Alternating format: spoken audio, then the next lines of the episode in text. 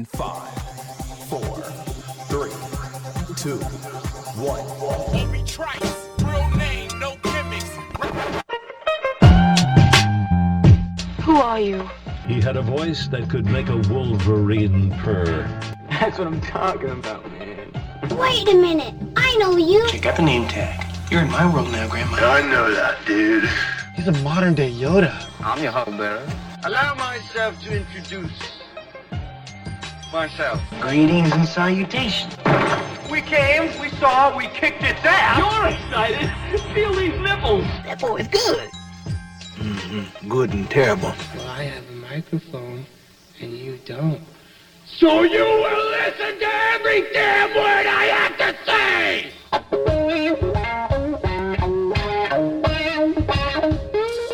This is the Mike Rutherford Show on the Big X. Sportos motorheads, geek bloods, wastoids, dweebies, they all adore him. They think he's a righteous dude.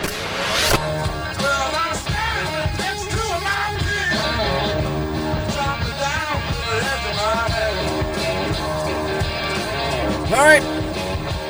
All right. All right, all right.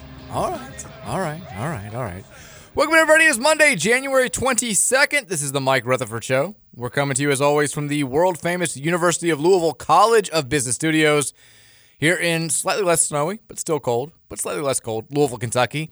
Cards fans, if you want to take higher learning to another level with the U of L MBA program, Best time to start is today. Best place to visit is business.louisville.edu. They'll tell you all about how you can get your master's uh, in business administration in just 12 months and feel like you're being paid to do so in the process thanks to some competitive internship opportunities.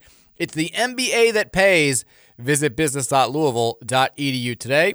We're on the air from 306 until 6 here on 1450 AM, 96.1 FM, streaming all over the globe. You know us better as the Big X. Mike Rutherford is here in the captain's chair. Justin Kalen, aka Scooter Dingus, is over uh, across the I mean, behind the concrete in the production chair. Scoots, how are you? I am fantastic, Mike. It is uh, Monday. I'm refreshed. I got a nice weekend, nice long weekend to uh, relax, do some, take some me time. Although it wasn't as much me time as I would have liked, but I'm here ready to discuss some sports. I'm hoping, I'm hoping that we get about 70% Detroit Lions today. Is that the plan? It would be the plan in a perfect world. this is not a perfect world, unfortunately. This is this is not uh, the Mike Rutherford world. It's supposed to be, but it's not. This is the uh, the U of L Cardinals world. It's your all's damn show. So we're gonna hear from you. Know, we'll talk about what we want to talk about, and then the text line will talk about what it wants to talk about, and we'll uh, we'll, we'll, discuss both those things. You also have uh, Trey Ryan, a- aka Trey Ryan from Cluckers, over there. That's right. Yeah, handling business in the the production studio today. Yep. Gotta gotta let him or fill him him in on how to run these things over here and he can uh, fill in for us from time to time. Because first we had Patrick leave us for 680, yeah. which was a, a, slap in the face, and then we have Patrick in the middle of the the Brom Squad revolution, leaving U of L for WKU. The kid just doesn't know, know how to be anything but a turncoat. We just we just keep losing him every step of the way. Well, Trey filled me in that he has done some work at 680 as well. So I knew that he okay, but right. he, but he was like sabotage. It was more of like a reconnaissance mission. He was trying to gather information so that we could use it against. Oh, okay. That's a, he was a secret spy. He was, yeah. he was a sleeper cell. Yeah. So well, yeah, Patrick was just he was just trying to get paid. That was that was it. He just complete turncoat mode. Uh, Scoot, you said yeah. I know you had some some play-by-play duty on Friday. You called the the, the the battle of one win between the two schools. No, it got canceled. No, okay. It got canceled due to the weather. So I had a free Friday night, which is really rare. I, I, rarely get free Friday nights from August to about March. So I soaked it in. I uh, watched. Well, I didn't soak it in. I watched Indiana, unfortunately, mm. and they were pretty horrible. So you aren't quite at the level of hell that we are. No. Oh gosh. But no. it's very much like uh, this is not good. Like, like you know, we were very excited about Mike Woodson. You know, things were supposed to be getting better. We're supposed to be improving as a program, working towards where we want to be.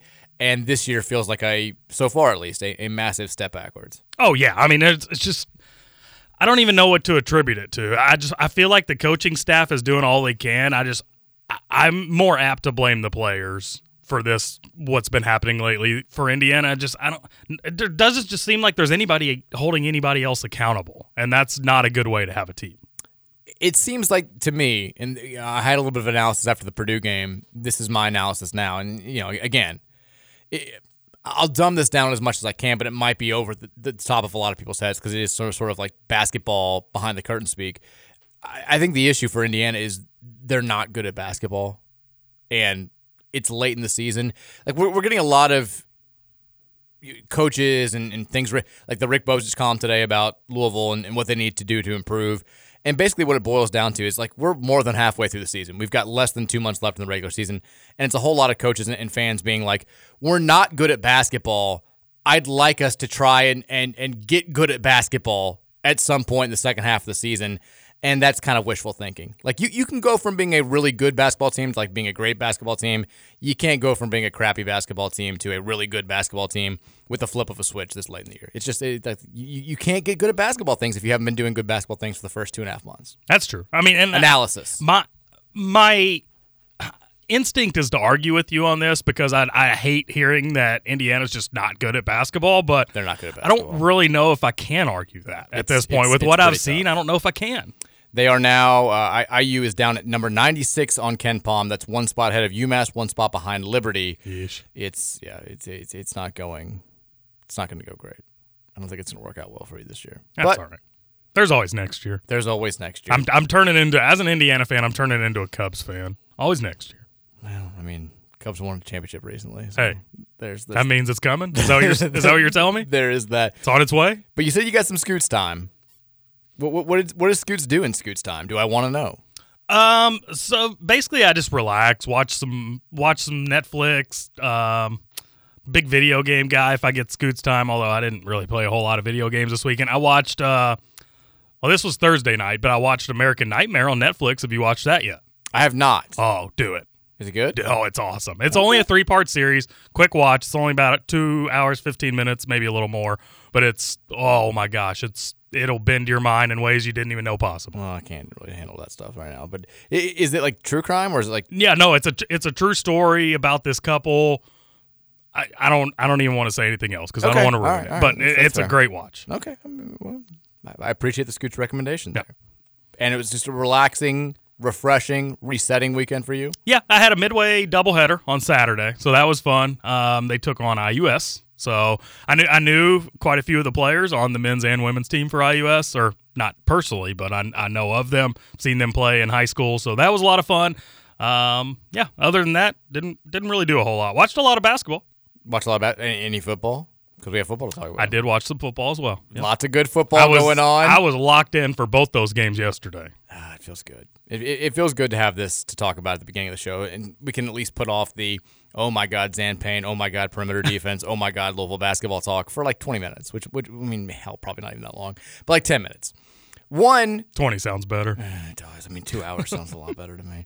One, we've got Lamar Jackson shredding narratives, putting the haters in their place, doing all that good stuff. Like that's that's awesome. It was a little bit nerve wracking there for the first uh, the, the first half on Saturday in the first game against the Texans because yeah, the offense wasn't looking great. The defense was looking like they typically do. They, they were very good.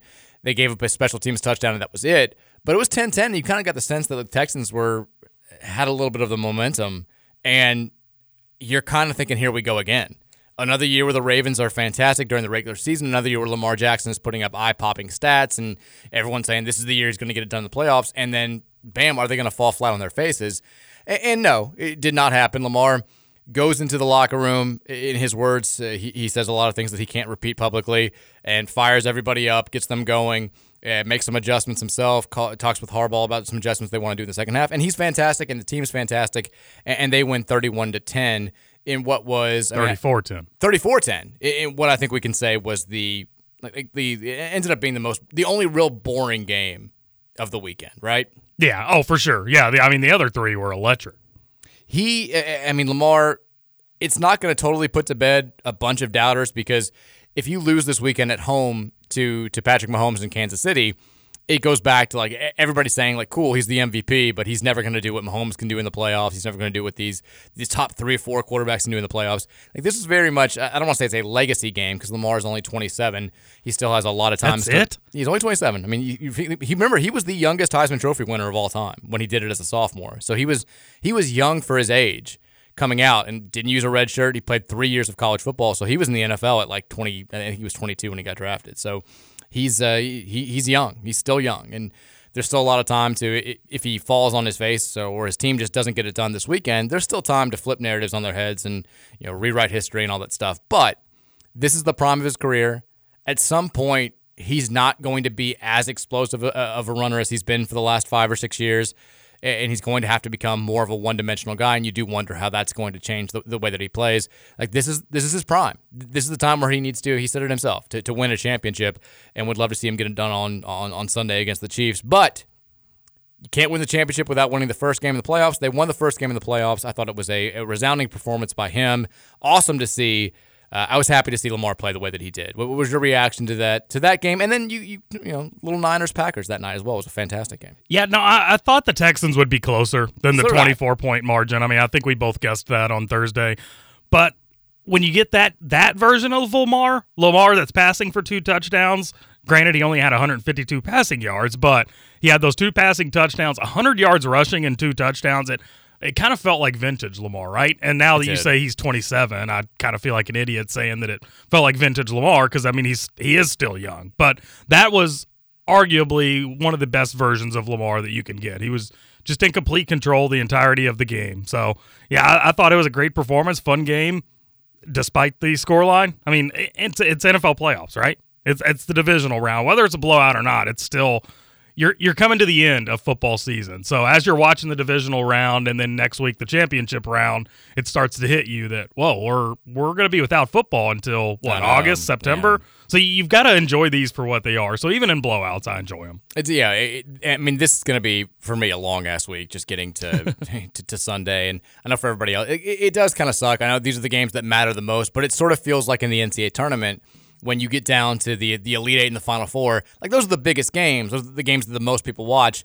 But for you know, for from like a fun perspective, it's kind of like the least fun round because you have the fewest games. There's mm-hmm. no chaos, and and you know if one game sucks, you don't have anything to pivot to. So this is where we are now in the NFL playoffs. Uh, just just like you said, Three games left of football, unless you're excited about this what this USL XFL merge or whatever it was. like you know, spring just got stronger. Whatever ads they've been running recently, I, I can't get myself excited for that. So this is the end of football coming up, and then you get a whole break between the the. Uh, the, the, the, championship games and the Super Bowl. So, yeah, I'm going to embrace it. It was fun to watch football this weekend.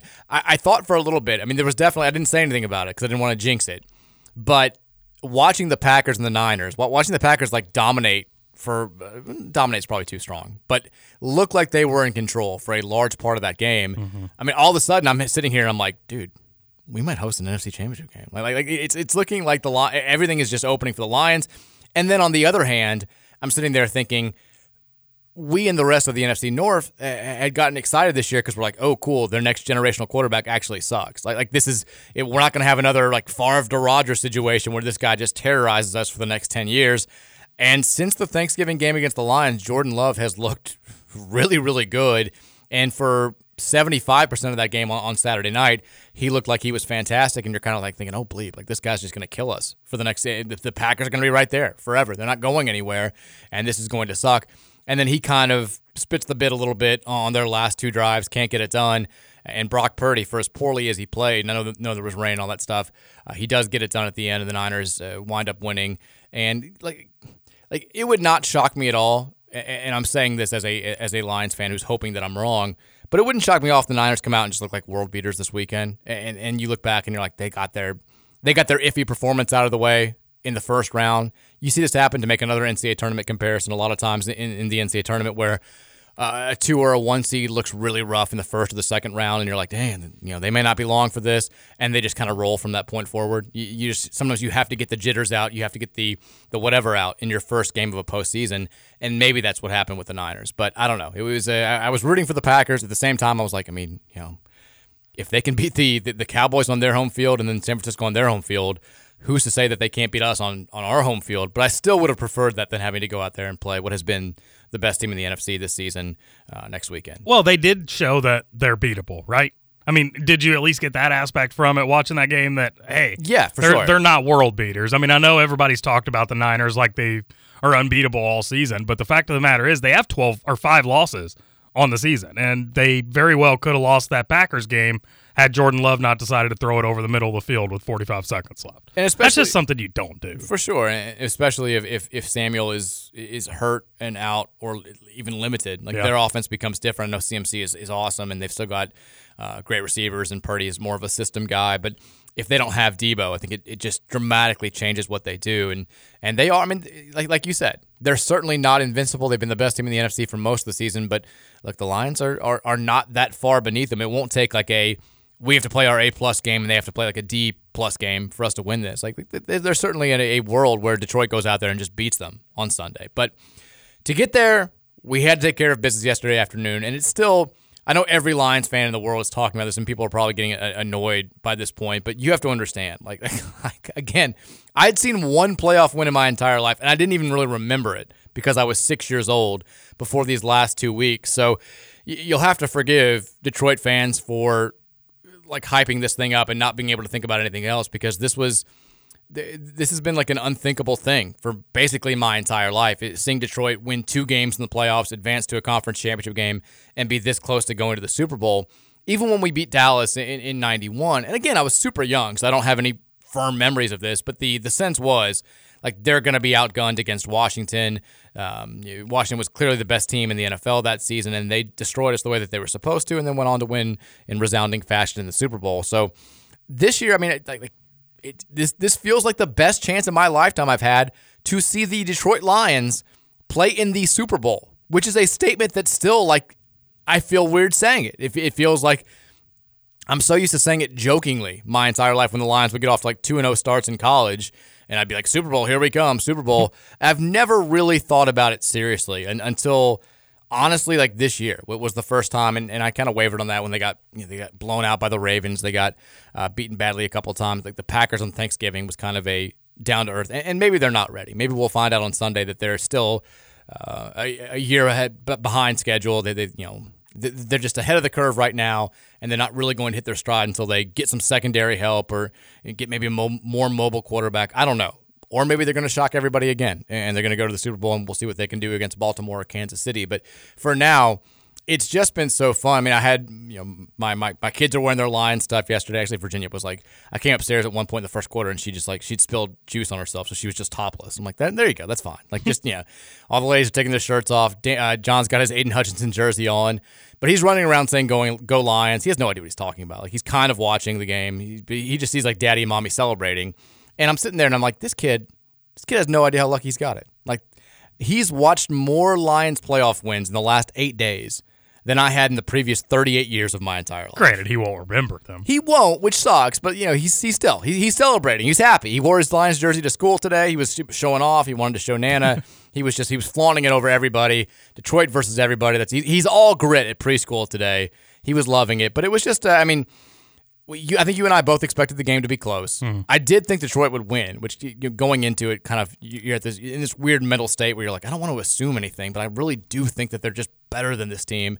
But you knew it was going to be dicey. I knew that they when they got up 31-17, I'm like, there's no way they're just going to coast a victory. It's just not the Lions' way. Like they're, going to give up uh, at least a last gasp.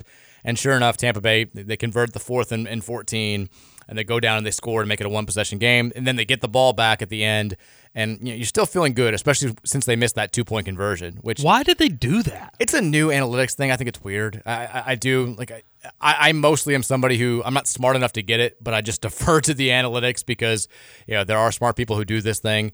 I guess the numbers say like good NFL teams convert on like 65 to 70 percent of two point conversions. I think is the math. So if you get it, the odds say you you have a better chance of getting it than you don't. Boom, uh, you you score late, you you you win the game. All you have to do is kick an extra point. and if you don't get it, the math says you're still likely to get it the next time, and you're back in being a tie. I, I still think it's risky. I mean, it, it did feel like the momentum shifted back towards us when we got that stop because you know you, I, I think if you're only up six with the ball, you're kind of terrified. Like like you, if we make a mistake and they score, like it's over. Like we're we're done. And you still can play a little bit more loose if you're up by eight, because if they score, they still have to get the two point conversion just to tie that thing. And worst case scenario, we're going to overtime. So I do think it was like a big mental boost. I know it was for me watching the game from home to see them get that stop, uh, and then you know Baker Mayfield does finally go full Baker Mayfield, throws a pick over the middle, like you said, pulls a Jordan Love, just uh, you know a mistake that he can't make. Celebrations on, Eminem's going crazy, everyone's going crazy, Lions fans are going crazy, and man, it's just. Like I said, they won the year. I was hoping that they would win a, a game in the playoff. It felt like that should be the, a reasonable goal after the way that we finished last season, and to win two games. I know the bracket kind of opened up for us a little bit, but it, it's still it's been it's been so fun. And I never thought that on uh, January 22nd, late January now, I'd be sitting here saying, "Thank God I had the Detroit Lions to distract me from Louisville men's basketball." But that's exactly where I am. Like I can't think about anything else. I'm like, "Oh yeah, we have Duke on Tuesday." So just give me some Lions injury news. Two things. Did you hear? Now he's one of my favorite in the biz, but did you hear Mike biz- Tirico when they were going for two, lining up for the two, and he was like, "Oh, they're going to try to make it a five point game."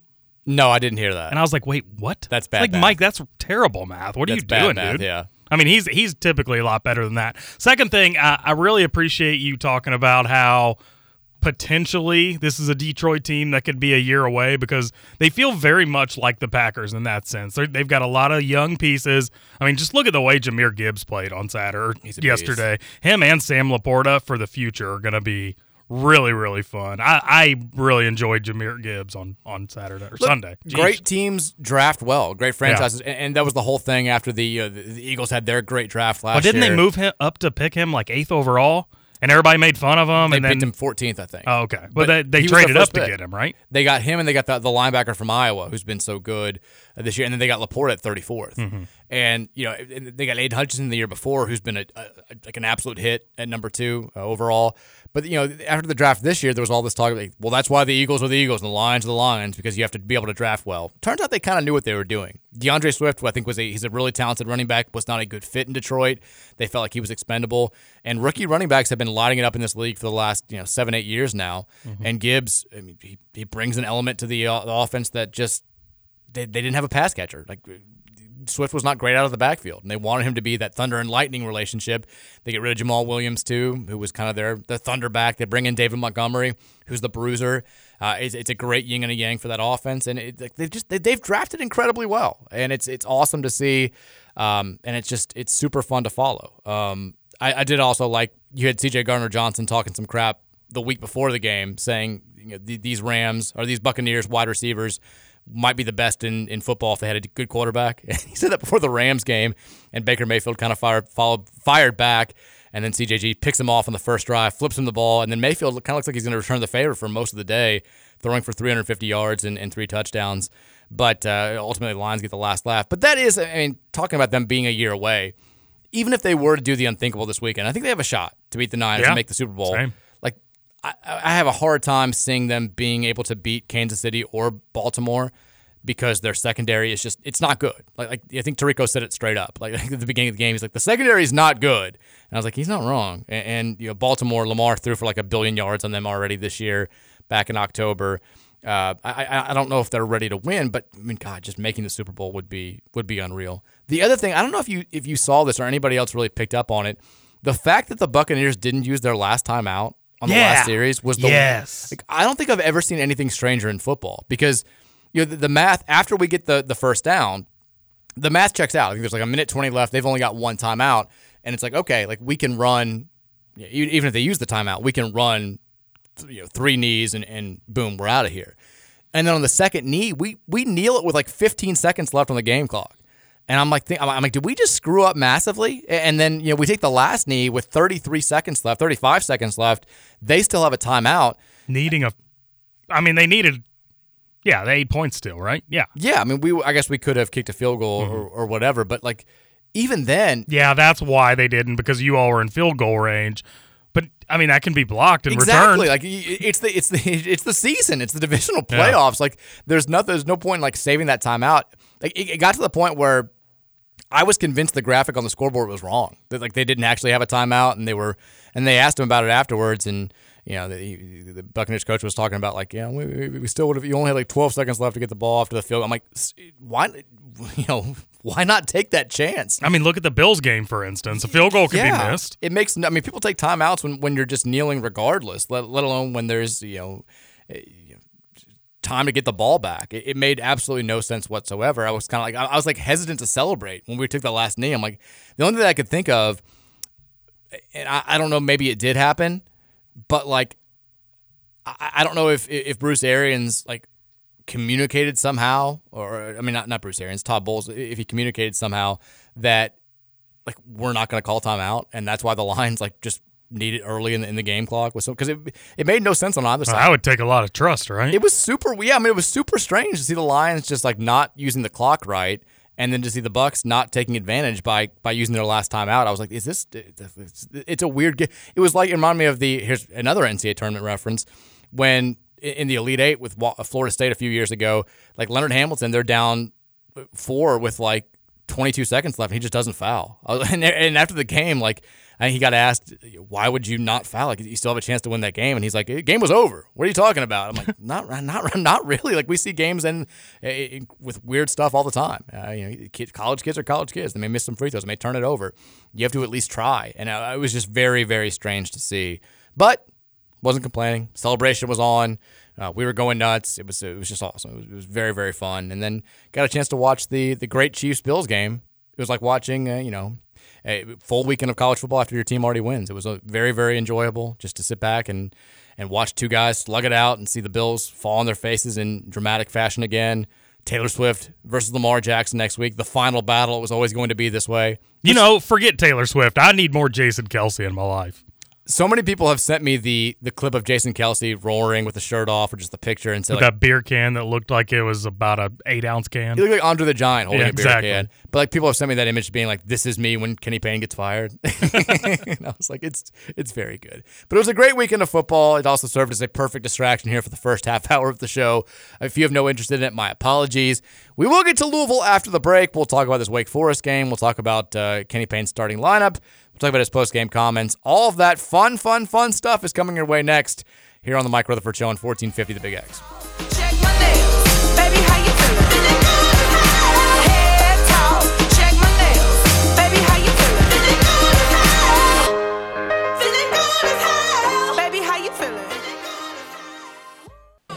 I got the moves.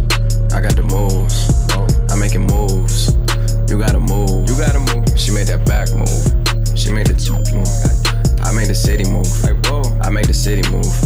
I got the moves. I make a move. I got the moves. Monday edition of the Mike Rutherford Show rolling on here on 1450 and 96.1 The Big X. Uh, distracting talk there about the NFL because we all knew what was coming up next. Uh, let's, let's get into it. Here's the thing.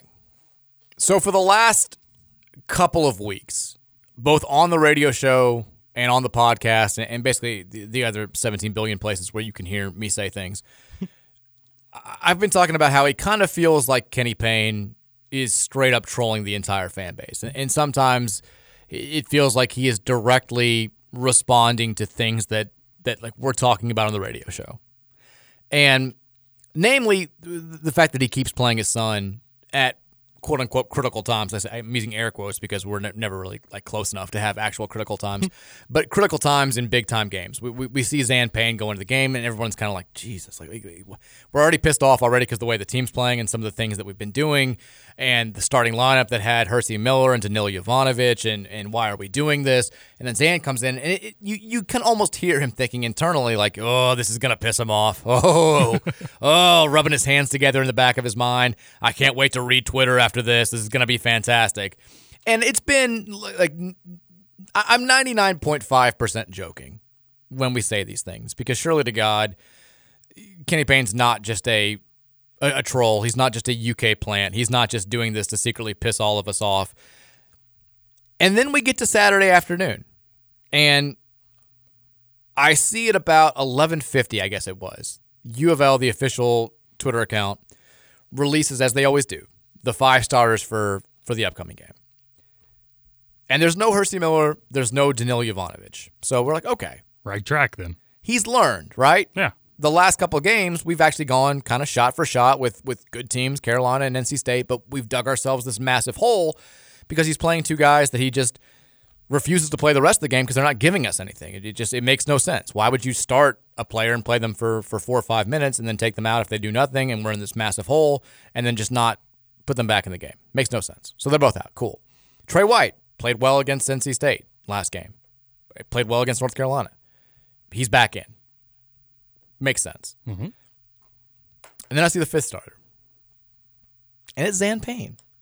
It's his son, who's played, I think, 35 years of college basketball, was a walk on at UK, played hardly at all, was, was kind of a human victory cigar at UK. I think he appeared in like seven games total and scored maybe four points.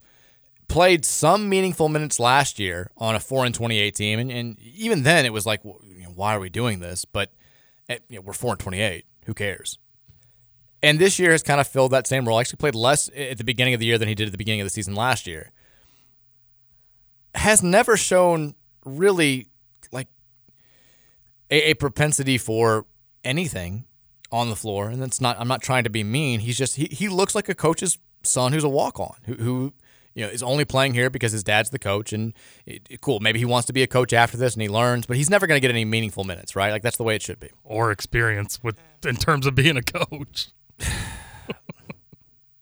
Ideally, though, he wants to try to, to learn. We've seen the story before. And, you know, like Izzo's son gets in at the very end of a game, a blowout, and Izzo's crying on the sideline. But he doesn't play in meaningful minutes in, in a game that actually matters. That's not part of the, the equation. So Zan Payne starts against Wake Forest. Starts against Wake Forest. And for the first time, like I'm starting to like I'm starting to genuinely this is like a I've been red pilled, as people say. I'm starting to genuinely believe the conspiracy theories that are out there. It's no longer a joke to me.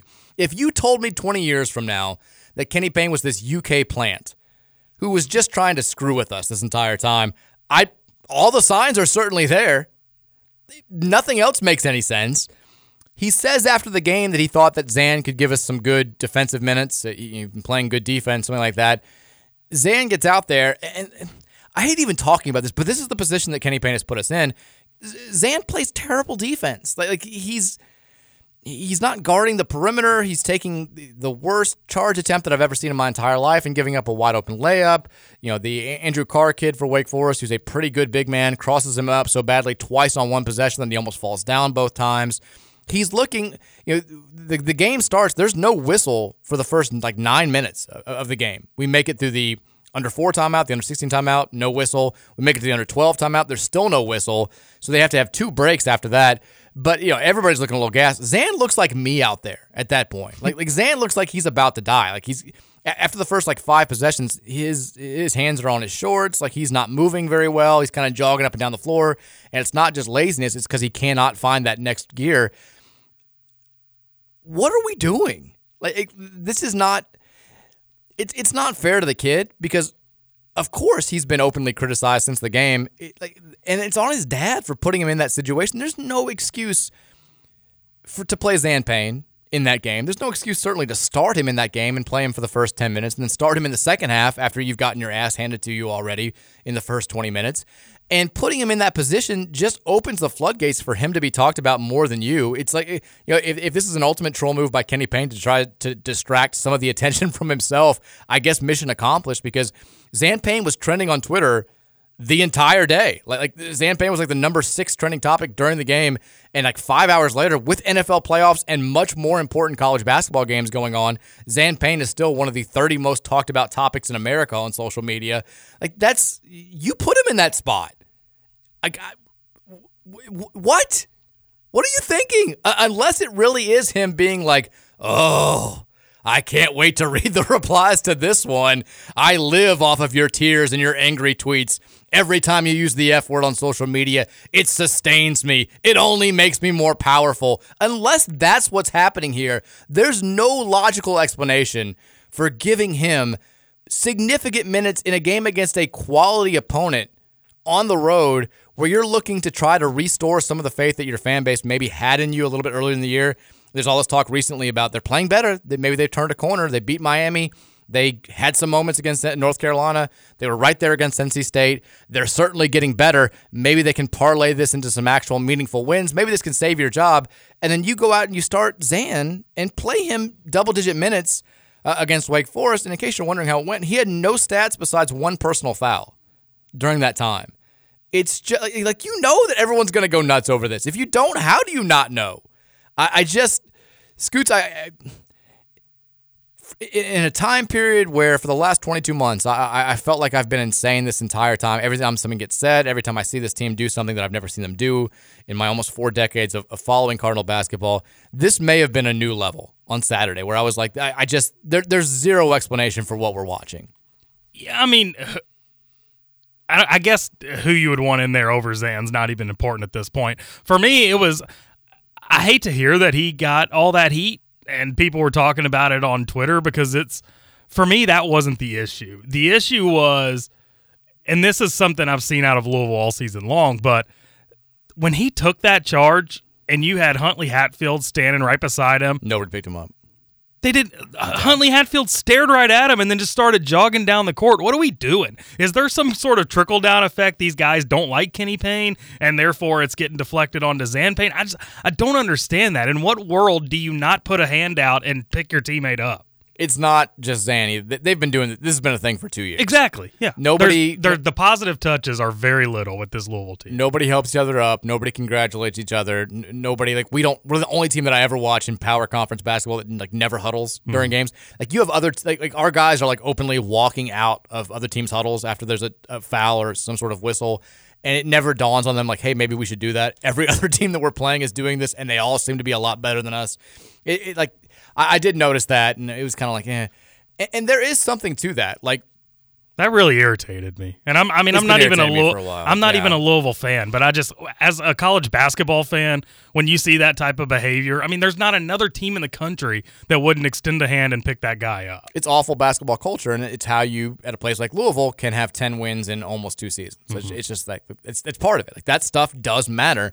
And every time that I say that there's some people who are like the the watching the bench and, and, the intensity there is overblown. I'm like, okay, well, watch the NCAA tournament and see the teams that play the deepest and watch how their team camaraderie looks compared to the teams that get blown out late in the year and don't make the tournament. Watch what the bench intensity looks like on the best teams in America. Like, watch more college basketball, and you'll see the best teams typically have that culture. They do the little things, they have those intangibles, and it's not just a coincidence. It's not. Like, that's when we've been at our best. Our benches have been into every game, guys are helping each other up, they're always huddling, the coaches are always coaching, as opposed to just like, we treat this thing like a chore. We treat it like, oh, we have to play basketball again it's like working on the weekend for these guys, and it's a it's been repulsive to watch. And also repulsive to watch was our perimeter defense. Once again, we said this on on Friday's show. Uh, you know, Louisville, despite the strides that they've made on offense, despite you know, the, I think they're playing harder than at times than, than they did like the last year, certainly in, at the beginning of this season. They're never going to beat anybody of any consequence unless they start defending somebody their only hope of winning, and it's what we saw against Miami, is just letting a three point shooting team take wide open shots and just hoping that they have a terrible shooting night. And we got that with Miami. I think the injuries also helped us in that game. Going up against Wake Forest, who is the best offensive team in the ACC coming into this game, and who also you know, kind of makes their living beyond the arc, to allow them to shoot just wide open three after wide open three. You know, Kenny Payne called it a special performance. It wasn't a special performance any really good shooting team, if you leave them that open consistently for 40 minutes, is going to knock down like 16, 17, 18 threes. And that's exactly what Wake Forest did. They came up 1 3 of tying their program record in a game. We gave up 18 threes for just the second time in the history of our program. The other time, by the way, was an 18 of 27 performance against West Virginia, where we came back and won that game because we were good at basketball then, and because also we adjusted in the second half and said, I don't care if Mike Gansey is standing at the logo, we're running at these dudes. We're going to force them inside the arc and you know beat us with twos. And they kept scoring at a high rate, but we had some fantastic players and some fantastic coaches, and we beat them in overtime. This game, I mean, Wake Forest actually shot a worse percentage than West Virginia did in that game, and it was never competitive whatsoever. We were shooting above 50% for most of that game and down by 20 the entire time. which is it's damn near impossible to do. No defense, no rebound. That's you know, it's how you can shoot 52% midway through the second half and be losing by 26 points. I mean, you got Josh Pastner out there being like, "This is one of the best that I've seen Louisville play this year," and I'm like, "We're down by 26 to a fringe NCAA tournament team. This is hell." again, I keep saying it. It is hell. Like there's there's just no excuse for it. We're so bad, and we never change anything either. It's not like I said this uh, last week after the the NC State game. The, the book's out on Mike James. Like teams are going to run him off the three point line and just dare him to beat them uh, with, with pull up jumpers and, and, going to the basket. And to his credit against Wake Forest, he did just that. Like like he would he scored I think ten of our first twelve points, and it was all in mid range stuff, all around the rim. But Wake Forest was selling out to not let him take open threes. That was their game plan. We a, team can make 17 threes against us, and we're still just going to let them catch and shoot. It's warm ups against us every single time that we're on the floor. It, it makes no sense to me whatsoever. And for Wake, it's a game plan. Like they they are the 23rd best team in America when it comes to allowing field goal, uh, three point field goal attempts per field goal attempt from their opponents. Like they just do not let teams take open threes. That's their game plan. They're like, if you're going to beat us inside, cool. If you're going to beat us with a mid range, cool. But we're not going to let you beat us with threes. So we only attempted 11 threes in this game. Mm-hmm. We made two. We, I don't think, have a defensive philosophy. So we kind of just stand around. And if you want to beat us with backdoor cuts, cool. You want to beat us with wide open threes? Cool. We have no idea how to defend a high ball screen. You want to slip it? We're going to let you go right to the basket unimpeded. You want to have a guy pop for a three? Cool. We're not going to guard him. Both of our guys are going to go with the ball handler every single bleeping time. It's just so, like, nothing has. You can say that things have gotten better offensively. You can say that the culture has gotten a little bit better. You can say that guys are playing a little bit harder. The talent, I think, this year is better than it was last year. Defensively, nothing has gotten better. In fact, the, the metrics say it's gotten worse. We are worse at points per possession right now than we were at this time a year ago when we were 2 and 16 and arguably the worst power conference team in the history of power conference basketball. What we is are, the points per possession? God, it's it's above one. It's like 116, uh, something, something like that. It was 119 this time. It was last year. I saw it at Bozich's column, which we can talk about in a second. But it's it's just unbelievable to me that we can see this on a nightly basis and have nothing ever change. Scoots, they just don't guard anybody. I mean, Wake Forest had 31 field goals, 18 of those from three, meaning they had 13 two pointers. Like that that's unbelievable. I don't there. I don't know if I've ever seen that. That's my Hoosier education. Thank you very much. But I don't I don't know that I've ever seen that before. No. I mean, that's a lot of threes to not very many twos. And you still won by 25. But they've got I mean, they've got shooters all over the floor. They yeah. brought back the CJ Monsanto kid who had not played all year. Of course, he goes crazy. He well, he went crazy because look, he scored twenty. He was a leading scorer against us last year. He scored twenty one points. I think he made five threes in that game. That's like what he does is just catch and shoot 3s mm-hmm. And he comes into the game. you'd think we I know he hadn't played all year, but you'd think that we would have the scouting report since he quite literally lit our ass up in the only time we only time we played him last season, and we let him catch and shoot, catch and shoot, catch and shoot, and he knocks down three threes. Like you know, that's kind of their whole team. Like they have dudes who can shoot it. The Carr kid, um, I mean, all five of their starters made at least one three. Yep. Seven players on their team made at least one three. That's what they do. Like you have to know that going in, and we just came at them with the defensive approach of I don't know if they can make wide open threes. It just it, it's I don't think we we, we scout. I don't think we have a scouting report. If they if we do, the players certainly don't listen to it because we like we weren't prepared for Bellarmine backdoor cuts the first time we played them. Like I, I just I just don't get it. Like it, it nullifies all of the good things that we've been doing on offense I mean, I think Skyy Clark is playing better. You're seeing certainly Brandon Huntley Hatfield is showcasing why a lot of people thought that he could be an NBA talent. Tre White actually has played, is shooting the ball better, which has been good to see. The one thing that, I, that I'll say about Zan starting, because you can say, well, it's just kind of a throwaway. What, who cares at, at this point? If you're trying to retain members of the freshman class, which if it's Kenny Payne or whoever next year – you want, I think, Curtis Williams back. You want Kaleb Glenn back. You, you want Ty-Laur Johnson back. Like this has to piss them off a little bit, right? Mm-hmm. Like you know, the, I mean, Curtis has been getting big time minutes and he's been putting up some solid numbers the last few games. And his defense is bad, but it's, I mean, he's still better than Zan Payne defensively. Like that's got to piss him off. Kaleb Glenn is a workhorse. Like he, his talent level, his his skill level is not quite up to par. If you're talking about a guy who should be a big time producer in an ACC program but my God, he plays his ass off. And he plays the same position that Zan's in there starting at. Like, that's it pissed me off. And honestly, Danilo, for as little he's done, I'd still be like, okay, well, I'm, I, I can do what Zan's doing out there for God's sake. Like, let me let me keep going out there and like I can make layups. I, I can at least be longer than he is, bigger than he is. Like, like, what is Zan doing that I'm not doing? It just has to be. I mean, he ended up. I, I said 10 minutes earlier. He played 17 minutes. 17 minutes. Yeah. No stats. It's 17 trillion. One foul was it. Like that's it, it's got to be frustrating for a lot of people. And if, if you're looking to to build team chemistry and have these guys come together for some sort of common goal, I can't imagine that that's going to help. It was just. It, it, felt like if the last couple of weeks were steps forward, which I, you know, if they were, I think that they were minimal. This was a massive, massive step backwards. I mean, even Hercy Miller played five minutes and had a put up three shots and got a steal. He play and Hercy plays hard. He- He's he's not great. Uh, he's not he's not the caliber player that we should expect at this level. But we knew that when we got him. He I mean, he could barely get on the floor at, um, at Tennessee State before he got hurt, and then transferred to Xavier as a walk on. Like he was the answer as like the secondary ball handler last year, and I just I didn't get it then. I don't get it now. But he plays hard, uh, and so at this point, I'm all in favor of playing kids that, that play hard. But Mercy's tearing it up. Mercy's good. He's going to Houston. He's he, he's real good. Um, but like this was just the latest embarrassment in a long string of embarrassments, and it was a sign that uh, I don't mean I, I don't know if we had hope for this team winning five six games in February, and I, and I did, and I still think that they have a chance to do that. This was a hit to that, and Kenny's post game comments just uh, again talking about Zan and talking about you know what this team needs to do better and and all this stuff. It just Twitter wasn't filled with a silly comment that he said in the post game, at least.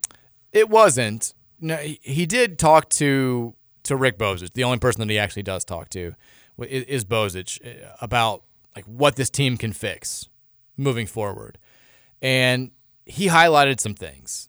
He never says how he's going to do it, but he ta- he does talk about like realizing that there are some things that are lacking. He said the first thing is transition defense, making sure that we get back, build a wall, don't give up easy layups and easy threes in transition. I think that's vital. That starts everything. Some of that probably could be attributed to bad shots or turnovers or relaxing. I mean, we score, they come back down, they get a wide open three. Two, I think defensively, the communication part for me is the big one. Along with the transition, there are the times on the court when two guys are coming together and they should talk out a switch or if they're going to stay. Neither one is saying anything to the other and they're going with one man leaving the other guy open. That's a problem. Thank you. We've been working on it from day one, but we have to get better at that. And I have a bunch of guys that are young. Here we go. And the hardest thing to do is in the game is communicate, to talk, especially if you're in your DNA has always been to be a quiet kid. You've got to be able to get out of that and communicate to your teammates loudly and early that we can react. If we could just clear up those two things, transition and talking to each other, we will be a lot better defensively. He's blamed the kids for everything else at various times. Now it's that they're just they're not talkative enough. They're, they're, they're quiet kids. We went we went from having bad character kids to kids that are just too quiet. That's on him. Can't, I mean, Kane doesn't talk to anybody. So it's yeah. If, if you're upset about communication, maybe start looking in the mirror. Maybe start it starts with you. But yeah, transition defense. He's like, we can't relax. No bleep. Yeah, we, we know. Like uh, guys are just jug. We had Tre White, uh, or not Tre White, Mike James, who I, who's been playing great. A couple games ago, knocked down a three, start talking crap to the bench, and watch his guy go down there and score a layup right before he can, can turn around. Maybe stop that stuff. I mean, I, I, I just again, like the whole the whole theme of Bozich's column and the theme of Payne's comments, because Bozich's like the cleanup on aisle one begins Tuesday night. Like it's like basketball team that has been doing bad, bad, bad basketball things for the last two and a half months maybe can start doing some good basketball things soon. It's like no, like they're they're, not good. They're they're bad. They're terrible, and they're going to keep being bad and keep being terrible because they have no idea what to do. He talks about needing to communicate. They don't know what to say to each other because they have no idea what to do. Like maybe work with them on how you're going to defend the high ball screen. If you want to fight through everything, fight through everything. That that way you there's no risk of both guys going with with one of the players and leaving a shooter open on the perimeter. If you want to ice the ball screen, ice the ball screen. Like they don't talk because I don't think they know what to do. It's so apparent that we have no clue what exactly we're attempting to do on both sides of the ball, but especially on defense, communication is like yeah, it's vital, but I don't think they know what they're supposed to say to each other. Because we, we, like we don't do the most basic thing. We don't get in good defensive stances. We don't open the hips. We don't come out with high hands at shooters when they're open on the perimeter. We don't like know when not to help. Like this is all like it's grade school stuff. So communication, yeah, it needs to be better, but they need to be able to know what to communicate. Like every time he talks, I'm like, I just don't think that we like I don't think we know what we're doing ever. And it shows because we are what are we now in, in adjusted defensive like 248 in adjusted defensive efficiency. Oof. It's atrocious and it's not getting any better. I don't yeah. It's bad. And then you watch other teams play, and you're like, oh, it looks like a different sport entirely. Mhm. Uh, and Mike James had a good offensive game. Tre White, like I said, had a good offensive game, made seven of eight shots. Um, Brent Huntley Hatfield is still battling inside, at least on offense, and, and showcasing his ability. But like none of this stuff matters. Like it matters that maybe against Georgia Tech and BC and Notre Dame, if we want to scrounge up five, six wins, have a five and 15, six and 14 year in the ACC, and maybe be like the 13 or 14 seed in the conference tournament. Yeah, like we, we can probably beat those teams playing that way, but we sure as hell can't beat Wake Forest. We sure as hell can't beat Carolina. We sure as hell can't beat, uh, you know, I mean, even NC State, some of these other teams. We won't beat Duke on Tuesday. I know they're coming off of a, a loss to Pitt, but we won't beat them playing this way. And just, it, it's, it's sad. I'm ready for something else. I'm ready. I mean, At least you got your Lions. at least I've got my Lions. DePaul, by the way, did fire Tony Stubblefield today. He's available. Bring Tony home. Actually, bring Kenny home. Bring Kenny to DePaul. Maybe we can get. Maybe we can make that happen. DePaul, by the way, who beat us by seven on their home floor and led by as much as 16, and then went on to lose, I believe, seven games in the Big East by 25 points or more. They have not won a conference game. They're three and 15, and Tony Stubblefield exits with a two and 0 record against Louisville during his his time there. There you go. Uh, they, they, by the way, they won one game after beating Louisville, which was Chicago State, who they beat by fewer uh, by, by 12 points. So long, Tony. Let's take a break. When we come back, you guys on the Thornton's text line, it's your turn to have at it. 502 414 1450. It's the Mike Rutherford Show here on a Monday on 1450 The Big X. I got the moves. I got the moves. Oh, I'm making moves. You gotta move. You gotta move. She made that back move. She made the move. I made the city move. I made the city move. I got the moves. Moves. I got the moves. I got the moves. I'm making moves. I'm making moves.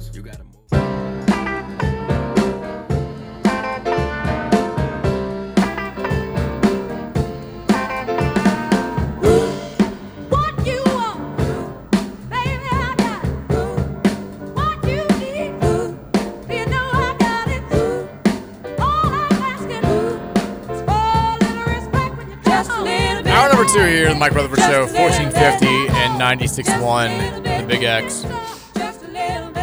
For those who've been asking, yes, I've I've once again announced my candidacy for the DePaul men's basketball head coaching job. You don't want to just wait a couple months and take No. the Louisville gig? No, uh, I want DePaul. I, I've wanted it for years now. I've openly campaigned for it for years, and my long-standing guarantee still still stands.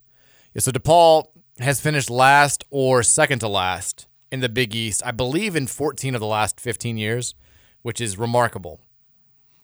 I will guarantee that DePaul, under my watch, will not finish last in the Big East, and if they do, I'll coach the year for free. That's the Mike. Wow. That's the Mike. That's the Mike Rutherford guarantee. We're not finishing last. If I do, I don't need any money. I'll have the I'll have the, the coaching staff of a lifetime, the website, my fans of the show. You Can I go- be one of your assistants? Yes, you, everyone will help me run the team. Like Sweet. we'll we'll run it by committee. You guys can pick like possession by possession what defense we play, who we start. It's, it's it, you know we'll make it fun. It's gonna have, be a great time, and we're gonna win at least like four or five Big East games and not finish last. We'll you know we'll knock Georgetown down. I feel good about it. Uh, Matt Brady, who was at Marist at one point, I can't remember where- else he. was. I think he had coached James The Madison. Red Foxes. Yeah, go Red Foxes. Love Marist. Love the the uh, MAAC. He coached somewhere else too as a head coach. I think uh, somewhere in the CAA, now known as the, the Coastal. Um, but he is the acting head coach at DePaul, who again, by every metric, is a worse basketball team than, than we are, and just dominant. Just kicked our ass in December, um, which was is super embarrassing. But it turns out you can fire a power conference coach in the middle of the season. Hmm. Who knew? Who knew? I do see Kenny Payne is now trending again, so I don't think he's been fired, but I'm sure he's trending. Maybe. I'm sure he's trending because because of the the Stubblefield job. And keep in mind that uh, DePaul was the only other program that at least contemplated hiring Kenny Payne. They ended up going with Tony Stubblefield, who was, I mean, if better than Kenny Payne, very slightly better than Kenny Payne. I think the only thing he's gotten is that he beat Kenny Payne. Well, he beat uh, he beat Chris Mack once and beat Kenny Payne once. Kenny Payne's not trending for me. What the heck? I think it's, it's on like the personal, like the I've got Kenny Payne, I've got Time for Texas, I've got Keystone XL, and I've got Navy SEALs trending on the, the little what's happening page. I've got Ryan Clark, Mr. Beast, and Ron Rivera. we live different lives. Speaking of, uh, Scooch, what's your reaction to Ron DeSantis drop, dropping out of the race? Um, Meatball Ron. I don't really have a take on that. I, I'm not a big Ron DeSantis guy just because that. I don't know if you ever saw it, but he had the video. This was probably a year and a half or so after COVID. Then he walked in for a press conference, and there was three kids, probably ten to twelve years old, behind the podium wearing masks. And he walked up and he was like, "Take those masks off. You don't need them." so ever ever since then, I'm kind of like, "Uh, he's he's kind of an ass. I don't I don't I don't care much for him." I do love. I mean, politics aside, I do love the idea of like, just from on a human level. I mean, like Donald Trump called Ted Cruz's wife like a, a horse face, called called her ugly, and he still had to be like, "Yeah, that's that's the guy I'm voting for for president." He's been like, he's been he called Ron DeSantis meatball Ron the last several months. But what did he say about Colorado this weekend? He said if he's not on their ballot, he's gonna do what? Yeah, I mean, this guy is, is called. He's called you every name in the book. Called you Ron DeSanctimonious. Just basically, he implied at one point that you were a groomer, like the like a, a basically a pedophile. And you're the, the second that you announce that you're no longer running for president, you're like, yeah, that guy that said all those things, he's my pick. He's my guy. Like it, it just.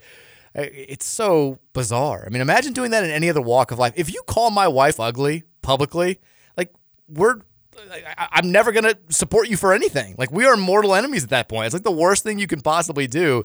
And you have other people who are like, I will vote for him for the most important office in this entire country.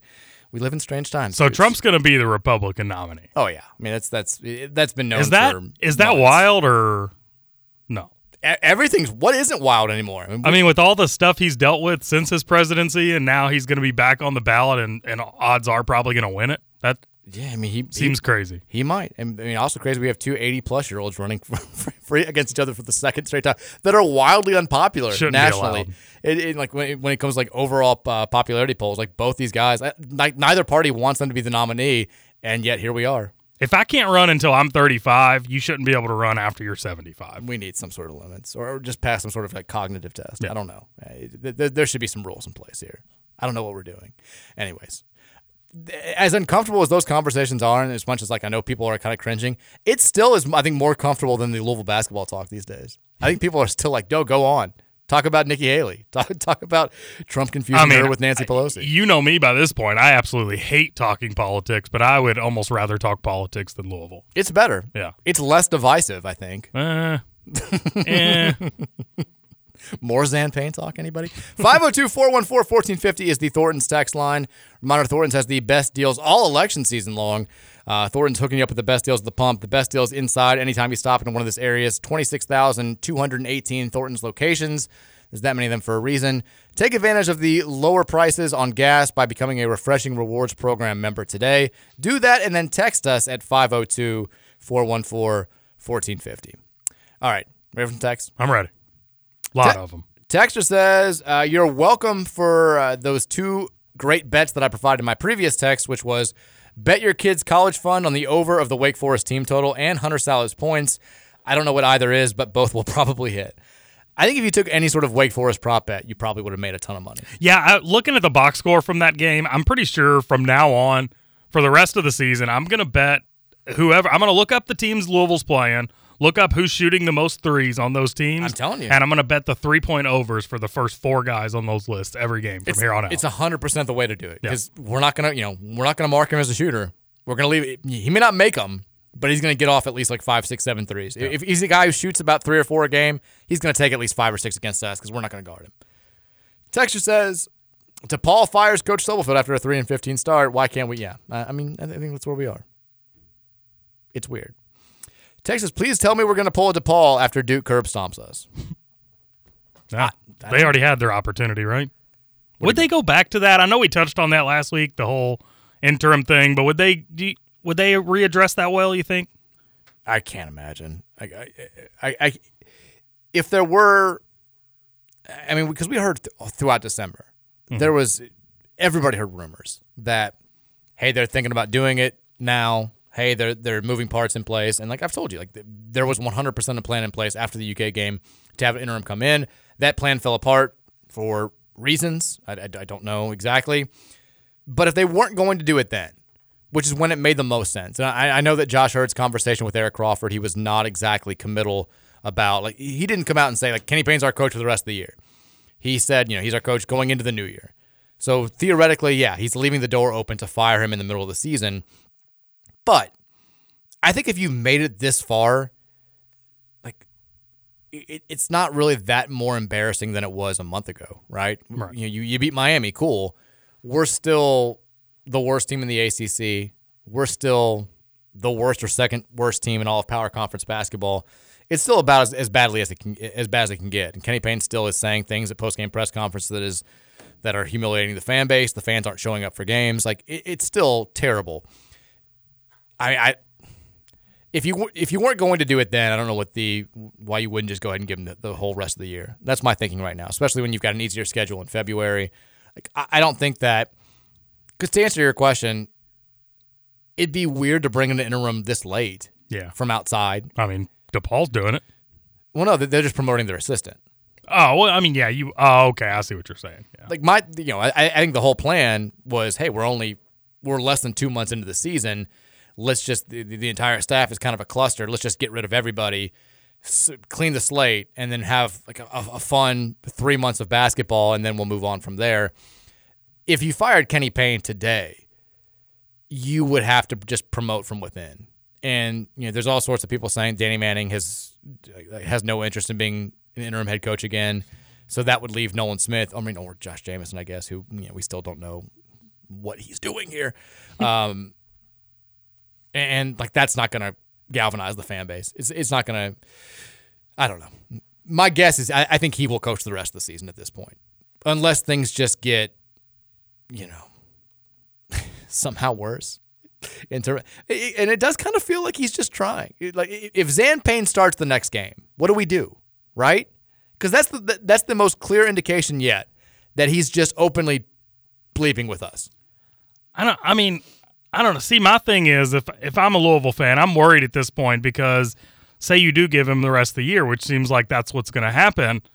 You still have no recruits for No. next season. No. So you're you're going to put that job on the next coach to come in and not only have to recruit freshmen, but he's going to have to hit the transfer portal, and that just seems like life's going to be way too hard for the for a guy coming in next year. But I mean, that's also something that you cannot you, you can't fix that now anyway. Like Yeah. if you fire him now, what is that? How, how does that change getting recruits? Like you can't. Yeah, I mean, I guess either way, there's not going to be momentum. So. And this is also because everybody keeps saying like now we're going to keep him for the two million dollar buyout drop. That doesn't happen until March thirty first. You can uh, like you can't afford to wait those seventeen days. The portal opens, I think, what March fifteenth. Before then, assuming we will play our last game at some point early in the ACC tournament, which I think is the the safest assumptions of all assumptions. You can't afford to wait 17, 18 days before you hire your head coach unless you have some sort of unspoken agreement in place where you know, hey, he's he's working behind the scenes and he's going to get ready to go. You've got to be out there just fully in the portal from day one if we're going to turn this thing around next year. And you've got to be recruiting your own team. If you want Brandon Huntley Hatfield back back for next year, if you want Skyy Clark back for next year, if you want these freshmen back for next year, like you you, got to be on it. And if we just sit around and we're like not firing Kenny Payne for three weeks after the end of the season, everyone's going to know what we're doing. Like I, I don't think you can afford to wait those 17, 18 days, however long it is, just to save $2 million. So that's why I- I've never bought that as like a, a a big nod in the direction of you've got to keep Kenny Payne. It's why I was in favor of just cleaning house at the end of December. We had a two week break. It felt like the perfect time. And let's just try to to move on from this as quickly as we can. I, I think we're just kind of gonna ride this thing out. And then I think we'll fire him in the middle of March. We'll not get that two million dollar drop in the buyout, and then we'll we'll hire who we're gonna hire, and we'll move on from there. But it just I, I don't know. I, I, don't know. I, I, don't know. Texture says uh, Danny nailed on the podcast. Payne has no redeeming qualities. He can't coach. He can't recruit. This weekend, he showed he doesn't know basketball. He's clearly given up and is only staying on to enrich himself, his friends, and give his son a few more minutes of playing time that he wouldn't even be able to earn at a mid major. I don't want to believe that any of that's true, but my God, like it's the, it's certainly the simplest explanation. I mean, I was talking to, we, we had our babysitter over today at the, at the house after picked up the kids from school, and she's you know she, she's a UK fan, but she was talking about yeah no she, she's talking about you know I was telling her about Zan Payne playing all this stuff, and she's like, well, he's probably just giving him a a chance that you know, he wouldn't have. He knows he's going to get fired, so like this is an opportunity to give his son like this this great moment, and I'm like, he's getting paid millions of dollars to not do like things that openly give us a, a terrible chance of winning basketball games. Like that's not an excuse at this point. This is not a like this isn't a charity case program. Like it's just it's absurd. If, if that and I'm not sure that that's not what's happening. You know, that he's just like screw it. I'm gonna play Zan. I mean, maybe he's just trying to get him a better opportunity. Hey, Zan, I'm gonna play you 15, 20 minutes a game. You better ball out so other schools see you. He didn't even. I don't think he even touched the ball on offense. Zan had no intention of balling out. He didn't. He, like, That's not Kenny's fault. That's the rest of the players. Yeah, I mean, well, it's uh, not like there's plays being drawn up. Well, I mean, after two trips down, Zan I think was too tired to move, so he he, could, he couldn't do anything offensively. I mean, I, I think I said this to I was to Dave Skull on on Twitter after the news broke, and like we're like, kind of reacting. Everyone's reacting to the Zan Payne news. Everyone's like, "My God," and I'm sitting there and I'm like, you know what? The more that I think about this, the more that I actually respect the move. I mean, I don't respect it from a fan standpoint who's watching my program just lose its soul, but if I was about to get just bleep canned, if I'm about to get fired, and I'm going to make millions of dollars. Like I'm going to be fine. I'm going to make millions of dollars. But everyone's kind of being a, a d bag to me about this, right? Like people are saying mean things to me about this. People are just they're being cruel to me, and they hate the fact that I'm going to get fired and, and, and make millions of dollars in the process. Guess what I'm doing? I'm playing my kid like 40 minutes. Yeah. I'm saying middle fingers up. Like in all honesty, I hate it. It's it's terrible. It's an awful abuse of power. It also might be the funniest thing that a U of L coach has ever done. it really might be. Like it, it is there is a cruel, macabre humor to what Kenny Payne is doing right now, if in fact he's doing it on purpose. I don't think that he is. I don't think I don't think that he's that malicious. But my God, if you told me that he was, I'd, I'd believe it because it makes a whole lot of sense. It is hilarious to be like, I'm. I mean, if he plays Zan, if he starts Hercy, Zan, and Danilo the next game against Duke at home, that solves any doubt. Like that, he listens to the show. He's openly responding to us. It's the most passive aggressive relationship that I've ever, ever been in, which is saying something like that will. It'll no longer be a joke anymore. That's exactly what's happening. If that happens on Tuesday, Texas Wake just hit a wide open three again. Yep. Texas says I can't read that. Yeah, anytime you say that, yeah, I, you probably can't read this. Yeah, I can't read it. I'm sorry. Texas, how likely is it that the NFL gets the Chiefs into the Super Bowl? I really need a Lamar ring. I'm is my, my, friends were like, who do you who do we think that it's more likely that Lamar beats next week, the Bills or the Chiefs?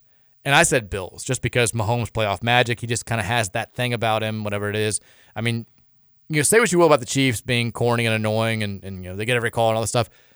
The man hasn't not been to an AFC Championship game since he became the starting quarterback. Yeah, there. that's crazy. It's insane. Six straight seasons. Six straight is unbelievable. Like he there's something about him. You know, they, they, they're clearly still one of the most talented teams in the entire NFL. I know they've, they've underachieved a little bit this year, but you've got him being very comfortable in that situation uh, of playing in a conference championship game. You've got Lamar, who, like, I mean, we can say it in big games, whether it was at Louisville or in the NFL. Sometimes he comes out, he's a little bit too juiced up and makes some mistakes early on. Uh, you can see that being the case on Sunday. He's never played in a game of this caliber. Like, I think it's a it's a dangerous recipe for for for Baltimore for sure. Like the, like Kansas City will come in very comfortable, and they're certainly good enough to beat Baltimore just straight up. So that should be such a fun game. I think it'll be great. Yeah, and I'm I'm concerned about it for. Lamar. Are both on Sunday? Both are on Sunday, I believe. Hopefully three and six again. I know the Lions play the late game. They're at six thirty. Okay, I, I, like that start time. Yeah, the the yeah the, the Chiefs play at three o'clock. We play at six thirty. I'll take it. I would be nervous, but if Lamar in a weird way, if Lamar wins, I'll I'll, I'll get a little bit less nervous for our game because I'll be like, well, at least I've got something to cheer for in the, the Super Bowl. But I, I really don't want to cheer against Lamar. I mean, I, I just it's it's a disaster scenario, but I'm gonna have to do what I got to do. Texture says, uh, which U of L football road game should my friends and I plan on going to this fall?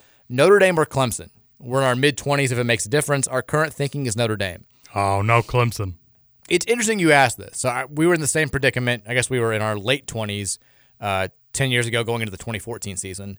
And that was the last time that we played both at Clemson and in South Bend in the same season. And we ended up just going to both. like, you know, being being young and not having kids and, and all that stuff. Like my wife and I, we were like, we're like, we're just, we're, we're going to both games. We're, we're going to make it happen. And it was great. Like, they're very, they're both very cool for very different reasons.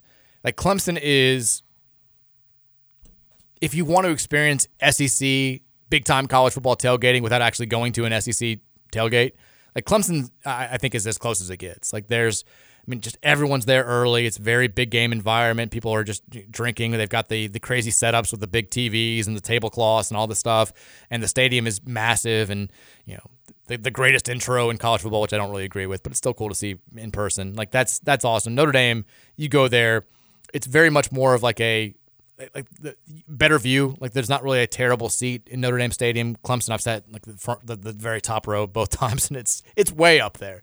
Notre Dame is, is a little bit easier, but it's it's more about like history and, and seeing all the cool stuff and just touchdown being, Jesus, touchdown Jesus, the old you know the, the Notre Dame Stadium. I mean, I, I would kind of like to go to this game because it was cool going there in late November, and we were there on senior day, so we got to see like the marshmallow thing that the students do.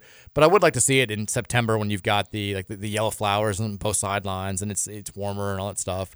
Um, like that would be a different experience. But if I had to, if, if you're only doing one, I mean, on one hand, you'll have more opportunities to go to Clemson because we play them more frequently than, than we play at Notre Dame, even with the new schedule. But it's hard to pass up Notre Dame. It's an easier trip. I think that I would say if you haven't done either, though, I would go Clemson, especially if you're in your, your mid 20s. That's more of like a party, rowdy, like have a drunk, fun time. I just wouldn't miss the opportunity to make fun of Dabo. yeah, well, you can. And Call him a crybaby. And we may, you know, this may be the year that we beat them. So both times I went, we had soul crushing losses. I went in 2014 and 2016, which were two just devastating, devastating losses. I was 2014 was was different because it was like we weren't we were already I think it was it was Bobby's first year and we were like three and one. We weren't ranked. I know that. So we were like you know we weren't a great team. But Clemson also was like two and two. So they weren't ranked. Like this was right before they got national title good. It was Deshaun Watson's freshman year and he got hurt early in the game. So it was fun. It was a great game, and I was devastated that we lost, but it wasn't like national implications. And then 2016 was the famous Lamar versus Deshaun Watson game where it was number three versus number five, and we were actually favored. And like just that was a that that was an all time gut punch. And then I got lost. Me and I, I told Mary the wrong way to go back to our car when we were leaving, and I was like, oh, "This is this is terrible." It was bad. Um, my I, I, had to drive home. Like I was the only. I stayed like somewhat. I stayed sober enough through the game to be able to drive home. Like everyone else just kept drinking, and it was just like I got friends passed out. My wife's passed out. I'm listening to Dab, Dabo in the post game say that they won because God wanted them to win, and I'm like, I just want to drive this car off a cliff. It was terrible. I woke up the next day just feeling so tired, having to drive back. And I wake up and I look at my phone, and Rick Pitino goes, "Did you go to the game?" and I was like, "Yeah, yeah, I did, Rick. It was bad. Now I'm driving eight hours home." Texture says, "I said that on January 8th, 2024, this program will reach rock bottom when he starts Zan Payne in a game, and it happened. We are now at rock bottom. Also, suck at Scoots. No, you suck it."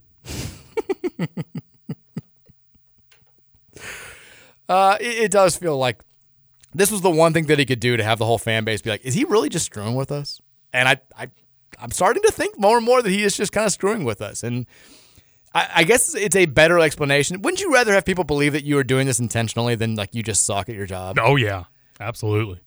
I always kind of got the sense when Petrino, the, the, the 2018 season, when it got so bad, I got the sense that after the first like four or five games, when it was clear that we were bad, like Petrino was like, I'd rather just everyone think that I quit than like I'm just not doing a good job. It's, it's like if you're getting beat in a video game against your, your your friend, you're down like by 14, but you can see the writing on the wall, and you just start like you go for it on fourth and 34 from your own. You're like, I don't even care about this. I don't even. Get. Like, I think that's what Kenny Payne's trying to do. It's saving face a little bit. Like this, wouldn't it be hilarious if I just like ran a fake punt on first and ten in this video game, and your buddy's like, whatever, I'm kicking your ass anyway. I mean, i will go back to the Impractical Jokers guys just sitting in their car. Now put Zan in the game. Oh wait, actually start Zan.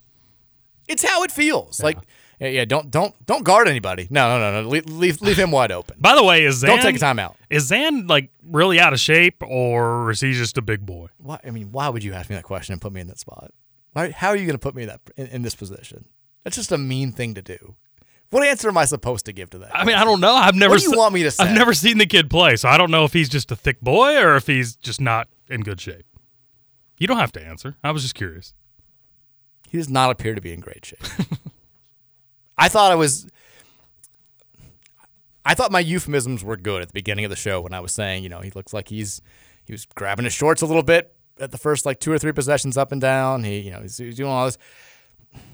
This is the position that Kenny Payne put us all in. Like I, I don't even blame Zan. I, I'm sure I don't know nothing about Zan Payne. I'm sure he's a very good kid. I'm sure he works very hard in practice. But when you start him and then you play him 17 minutes, and your explanation after the game is, I thought he could do some good things for us defensively. I thought he did give us some good defensive minutes. Like I saw the state of Louisville guys, they put together a, a, a two minute video splicing together all of his just awful defensive possessions where he's like he's just not guarding guys in the perimeter. He's getting beat back door. He's he's looking terrible. And, and there were some people who were like, "That's just mean to the kid," and and you know Larry O'Bannon was kind of calling him out and saying like that's just not nice. And like while they may have a point, it's also the position that like Kenny Payne is putting us in this position by starting him and then saying like I did it for defense and. It, it, like it feels like he's gaslighting all of us because we just watched his kid go out there and not guard anybody for 17 minutes. So we kind of have to fire back and be like, no, like you're, sitting here trying to tell me that two plus two equals seven. Here's the evidence that two plus two equals four. We're not crazy. Why are you doing this? And like in the process, his kid is kind of friendly fire, and I, and I, I do hate it because I, I don't want to be sitting here talking. There's no reason for me to be sitting here on Monday, January 22nd, in the middle of the season, talking about Zan Payne. There's none. There's no excuse for it. There's no reason why he should be on any of our radar outside of him getting in at the end of a game and maybe making a shot because we're you know we're about to beat somebody by 15. That should be the only reason we're talking about Zan Payne. Or he's he's doing a great job bringing the energy on the bench and doing all that stuff. And instead, here we are. We're having to talk about this, and it's his dad's fault. It is like it is a it's a mean thing to do. It just is. There's no reason for it, and I don't know I don't know why it happened. I don't know why it's happening. Texture says, um, the, the, the big Z text from from KRC. I don't, Did you at least see it? It was awesome. he looked incredible. It was awesome. I mean, all I heard from people that like cover the team are it's not that big of a deal that he's he's not out. Like he's not that good. He looked like a freaking lo- lottery pick. it was fantastic. He's throwing behind. He's throwing like s- smooth ass behind the back passes in transition. He's handling the ball. He's knocking down threes. Like they may win it all because of this kid. Yeah. I hate what what, what is happening. It, like the, I really do think that maybe I had to make some sort of deals with the devil, and they they used the the Men in Black memory stick to wipe it from my mind. It's the only explanation for the Lions playing this deep in the in the playoffs. The Reds looking like they're going to be exciting for the future, and Louisville doing what they're doing, and now Kentucky getting every single break. Like they shouldn't have Tre Mitchell. If Bob Huggins can just stay away from the sauce, they don't get Tre Mitchell. He's a difference maker for them. And now this kid comes along. He looks like friggin' Nikola Jokic. Like, No way that keeps up though, right? No way. surely to God, No not. way. For my sanity, it can't. Like, I saw that. I was like, you've got, because I saw everybody going crazy about him on Twitter. I wasn't watching the game. And I'm like, oh God, like you hear classic UK thing. The, the new big white guy comes in, he makes a layup, and they're all going nuts. And then I see the highlights, and I'm like, you've got to be kidding me! Like, Yeah, I was- This is insane. I was sitting there watching it with Gil, and he was losing his mind. It was, and I mean, Classic I was, Gil. I was too, and I'm not a Kentucky fan. It was, was just such a cool moment seeing that happen. It was. I hate to say it. It, it was cool. If, if we were in the exact same situation where we had a guy that'd been held up by the NCAA and we all wanted to see him, and uh, you know, my, my thing the whole time is like, why do they even care this much? Like, he's not going to help the team. exactly. I'm, I'm, I had the same mindset. Yeah. And then he gets in there and he's, I mean, he, he looks like freaking Dirk. Like, oh, I was like, are you kidding me? Like, I mean, I would have been going nuts too if I'm them. Like, that that's totally justified behavior. But God, like, they don't need him. Send him our way. Give, give us Big Z. Where's our Big Z? If you could take, maybe his hand is Big Z. I, I did like somebody. I think it was uh, it was Keith Pointer who was like, I think that Kenny got confused by all the free Big Z stuff all, all over town, all the hashtags. He saw it and Thought it just was thought that people were clamoring for more Zan. I'm like, that, that's a better explanation than the one that I've got, which is that he's getting paid millions of dollars to just screw with his fan base. have I have I asked you the question yet about who you would take from Kentucky if you could take one player? One player. One, you could take one guy from Kentucky and add him to Louisville's roster. I'll be. I, I mean, I'll be perfectly. I don't think one player changes us that much. Can I take one coach? Um, no. If I could take, no. if I I'll could- give you two players. Okay. How about that? Give me. I want Rob Dillingham. Okay. And then, I mean, the thing is, like, we need a big because Huntley, Yeah. Huntley Hatfield's our only big. And I, I mean, I guess Tre Mitchell. I have no idea. I don't trust Kenny Payne to use him the right way at all. Like, I would love Aaron Bradshaw, but I don't trust Kenny Payne to use him the right way at all. Um, I mean, we could we could use Reed Sheppard, but I feel like you have to have a system for him to to It's like no, he no, he he doesn't need no system. But like, but I mean, what I'm saying is like he like resets everybody when everybody gets out of control. He's kind of Yeah, like that's true. But like we're always out of control, and then when we do get set, we still have no idea what to do. So I don't like I don't think that Reed Sheppard would be able to to do anything uh, with us. Like I would love to have him. Don't get me wrong. I mean, I, I'll say, hell, Dillingham and Mitchell, but I don't like. Like I don't. That's a good answer. I don't even think that they would make us that much better. like our our issues are not.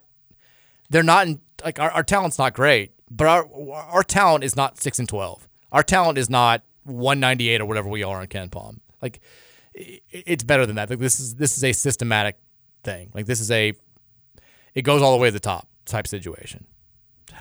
Just I get so sad every time we talk about this. I really do. Like every single day, I need to. And now it's gonna rain the rest of the week. It's gonna be like terrible. Like Oh, just, uh, it's gonna be awful. it's gonna be gross, yeah. The the weather forecast that I saw, which this is like, I mean, this is like seasonal depression. Just it's it's like their spring break. Um, like they're having to like like like put words in the, the, the weather report saying like, hey, it's going to be kind of dry at least on this day. And I was like, like, like, like tomorrow it's rain likely. Wednesday it's waves of showers. Thursday it just says more rain. Friday it says briefly dry is the forecast. briefly dry. Saturday rain late. Sunday lingering showers, and then Monday it says near normal for a week from. is it? It's the best they could do. Near normal. That's how bad it's going to get this week. At least it's not going to be freezing. Yeah, I'd rather have a rainy week than below zero. Oh, it's just gonna be sad. It's just it's it's raining in my. Thank God for the Lions. Who would think again? Who would think I would ever be saying this in late January? Thank God for the Lions. If the Lions get beat this week, I don't know. I've got no pivot. We had U of L women losing to North Carolina yesterday too. Looking, you know, I know the refs kind of took over that game, but that was a you know now they're not in first in the ACC and they got bigger games coming up in the next month. I, did like Jeff Walz' reaction to that. Like comparing Walz' reactions to adversity to Kenny Payne's reactions to adversity, it's just like you know. It, it, it's like uh, one is is a Martian and the other one is speaking in a language that you can understand. Like Walz is like, you know, I'm not even mad about it. Like this team battles, we battle with them every day. Like we're gonna come back. Like it's gonna be fine.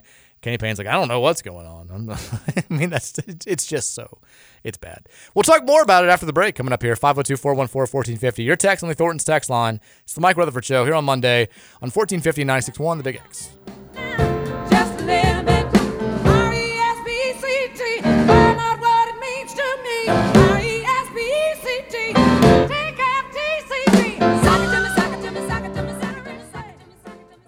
If I could write you a song to make you fall in love, I would already have you up under my arm. I used up all of my tricks. I hope that you like this, but you probably won't. You think you're cooler than me. You got designer shades just to hide your face. I hate this song. You wear 'em Same. around I mean, like The fact that he changes designer shades to shashes just to rhyme with faces. I'm like, how are we going to let him get away with this? We as an American society needed to stand up and be like, no, we're not. We're, we're not going to let the song play on the radio anymore. You and him have something in common, though. Oh God, what? You're both Detroit strong. We're going with the Detroit theme again today. Mike Posner. It, it worked last Monday, so I figured I'd throw you a bone again. We'd give you another Detroit theme in hopes that they can find their way into the Super Bowl. I, yeah. I mean, he did the um, what is it? He, he did the took a pill in Ibiza. Yeah. took a pill in Ibiza, which was You kind of like that one better? It's kind of catchy. I, I like that one a little bit better. This song just sucked. I, I agree with that. Yeah. I was never big into this song, Yeah. Uh, it was, yeah, it was, uh, whatever. Yeah. but I'd never heard the Ibiza one, so I went with this one. Mike Posner uh, went to Duke, by the way. Do you know that? I did not know that. He seems like a Duke guy, though. He's a classic Duke. Did Yeah. you see? Did you see the picture uh, and all the co- the cool things that happened over the college basketball weekend? Another wild weekend in college basketball, Yeah. by the way. The Duke losing at home to Pitt, a team that they'd blown out by forty, and and then seeing uh, Blake Hinson get up on the scorers table in front of all the Cameron crazies, and then like seventy five of them just give him the middle finger. It is like the, the the picture that the widescreen picture of that where it has I don't know probably like 150 students and him just standing up like it, is truly like a renaissance painting like there you know, somebody went and they they diagrammed and screen capped all the different people giving him the middle finger and all the different faces you could spend a day just looking at that picture and just seeing all the different things it was great uh, that was pretty wild What was the kid's name? I Blake look it up. Hinson yeah, I mean, I think I retweeted the picture on Saturday. If you can scroll through Oh, my okay. my wave of Lions tweets, and you, you, I'm sure you'll be able to find it there. But somebody did. I think I put it on news notes today too.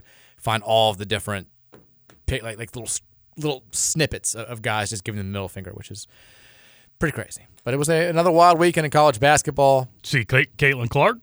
I saw Caitlin Clark. What, what do you, what's your take on the Caitlin Clark? Because now it's a little bit of a debate. Yeah. Um. So basically, I, I had watched it a bunch of times just to see if there was anybody at fault, and I ultimately decided that it, it was just a freak accident. So that now I I'm on the side of there's got to be a change, right? I mean, somehow, some way, we have got to let the team get off the floor before we rush the floor, right? I mean, for safety, if nothing else, because I mean, think about the Indiana Kentucky series when Indiana beat them when they were number one. If Indiana would have let Kentucky get off the floor before they rushed, Indiana Kentucky are still playing every single year. Man, that's also a Cal thing. Here, so I said this last year in the in the Final Four when there was the whole big like Angel Reese versus Caitlin Clark and, Mm-hmm. and all this stuff going on. I, I said honestly, I think they're both annoying. Like, like I I love watching Caitlin Clark play basketball. I think she's great for women's college basketball. Yeah. The ratings they had on Fox last week were terrific. I think she's annoying. Like I, I think that she she plays up a lot of stuff. I didn't like her, you know, doing the whole like you can't see me thing against Louisville. I didn't like Angel Reese doing it to her in, in the championship game either. I think she pouts a lot and she tries like the other angles. It definitely looks like she she absolutely played it up. Like she did. Like, like she she does the arm extent. She kind of runs into the, the the Ohio State student a little bit, and then does like this pirouette. It looks like my son when he gets like barely touched by by my daughter, and then he like flops backward. He's like, "Virginia kicked me." I'm like, "She did technically, but like you." You didn't have to go down. Side him up for soccer. God, he's he's in such a flopping error right now. It's it's it's super annoying. I've got a couple of videos of it where he's like he like she like touches him. He like looks at me. He's like ah, and then he like falls backwards and just goes down and like throws himself on the ground. I'm like, come on, man. But she kind of did that, and then hearing her describe it after in the post game press conference when I guess she didn't realize that there were all these different angles of it. You know, she's like, I got totally blindsided. I didn't see it coming. I'm dazed. I'm like, yeah, it was. I, I think she's playing it up significantly, and I think if it was, you know, like, first of all, if it was anybody else, like we wouldn't be talking about it because it wouldn't be that big of a deal. I, I don't think it need. I don't think we need to change the way that court storms happen or anything like that. I mean, You don't? No, I, I don't. I mean, th- there are ninety nine percent of court storms don't result in anything. Every now and then you'll get like you know somebody will fall down and get stepped on, or you'll have an interaction between a, play, a visiting player and a home fan and stuff. And I I think either you need to just be okay with that happening from time to time, or you just ban court storms entirely because Oh, we can't have that. Exactly. It's it's it's part of the game. I think you just have to accept that every now and then there's going to be a, something a little bit like this. And again, like I don't think it was. I think she, I think she kind of played it up a little bit. I do. Hmm. Sorry, that may be controversial. I do. Yeah, that I mean that's pretty much word for word what TJ thought this morning as well. I just I don't know. And then that for that girl that hit her, I, I think they were probably neither of them watching where they were going. But for that girl, once she turned around and saw that there was a player on the floor, She should have checked. Yeah. she did, what's the harm of going over Yeah, and hey, everything all good? Especially when you realize it's Caitlin Clark, then you better damn well better go over there and be like, hey, you all good? Yeah, I mean that, that was it. Like she had she had the camera up. She's doing the thing where she's storming and she's holding her phone up and recording it. And Yeah. she's not. She's not paying attention at and, all. And, yeah, and Caitlin Clark kind of like, like you know, I mean, kind of runs into her, and then that's that, that's it. Now it's this international incident. Uh, so By the way, you're right. This Duke picture is fascinating. It's incredible. I, ca- can't stop looking. I at know. it. It, it was yeah. It, it's it, it's unbelievable. That's it was the coolest thing that happened the entire weekend. Now Greer's texting me like Pitt's actually like good at basketball. I'm like, come on, man, you guys still suck. The entire ACC just besides Carolina is just not very good. It's just not. We need like three teams in the NCAA tournament. Speaking of not being good, I'm sure we'll go back to the text line and talk about the Louisville men's basketball program falling to Wake Forest by a final of uh, 90 to 65. Cards lose by 25, and really it was not not one of those where the score is not really indicative of uh, how close it was and how good they were for stretches. It was it, felt about like a 25 point loss for the entirety of the game. 502 414 1450 is the Thornton's text line. Hit us up there, and we'll read your thoughts here on the show. Texter says, I'm guessing that Josh Heird isn't allowed to fire Payne. It's getting to a point where Heird may need to be fired with Payne if this isn't the case. How do you justify keeping this guy besides for the financial hit? It's just beyond comprehension why he's still roaming the sidelines. I've been pro Josh from the beginning, but I'm starting to have doubts. I mean, this is let's make no bones about it. Like this is starting to make Josh look bad. I, I think that he's aware of that. I, I think that he's. I think you just have to hope that it's a situation where you ride it out and whenever the firing does take place, people kind of forget about the timeline and they're not going to hold it against you because, you know, at this point, if you fire him today, if you fire him in mid February, if you fire him at the end of the season, what does it really matter? You know, nothing's going to improve for this season. It's just a matter of, I think the fan base currently, it's like what I wrote a month ago. We're at rock bottom. Nobody wants to be there. Everyone disagrees about what you have to do to get out of rock bottom, and nobody's fine with just sitting there and just just sitting in it until you can finally start doing something. Everyone wants to act. Everyone wants to make this better. And so firing Kenny Payne now probably doesn't change the road you have ahead for you, but it is like an indication of I recognize that this is not Louisville men's basketball. I recognize that this is humiliating for the brand and the fan base, and that we just we can't let this stand without doing something. We can't just like it, it's madness to keep going on and having this guy start Zan Payne and Hercy Miller and and Danilo and and get blown out and have him make a mockery of the program. So we've got to do something about it. Like that's but that's all it accomplishes. It doesn't change the fact that you have to nail the hire. And I think when we finally when we get to mid March, if that is when we fire Kenny Payne, people will kind of forget about hey, you should have done this in, in January, you should have done this in December, and it will now become you better get this hire right. But for right now, like Josh's name is kind of getting drug with, with, with Kenny Payne's a little bit. And I'm sure he knew that was going to happen whenever whatever decision was made in December was made to to not let him go then. I, I think Josh had to have known that like, hey, the longer this goes, the more people are going to uh, make us synonymous and, and attach our names together.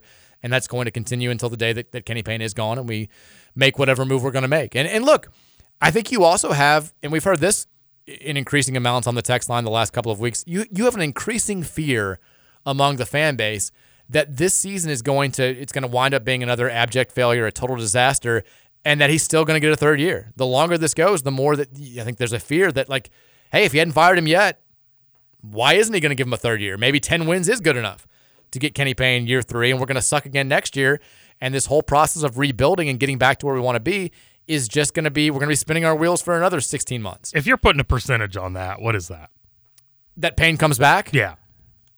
Less than a, less than 1%, right? No. Really? No, and th- this isn't like a scientific thing. This is just me saying like I, I, I don't know. I know that there are are some people out there that want Kenny Payne to come back. There's some people with money that want Kenny Payne to come back. I think there are more people out there with money that are willing to say like you know we can't keep doing this. Like I, I don't think that the the group out there is the, that that's saying we'll pull our money if if you know if you don't give them a year three. I, I don't think it's a majority or anything like that. I think I don't think it's enough. I don't think it's enough to sway that move just alone. So, but I I, I think it's out there, and, and who knows? I, I don't know what Josh Heird's line of thinking is right now. I'll put it at like five percent. Man, if we get a year three from Kenny Payne, I'll pray for you in your show. There may not be a show. I don't. I, Scoots, I can't do this for another year. It is pushing my mental health to the absolute brink.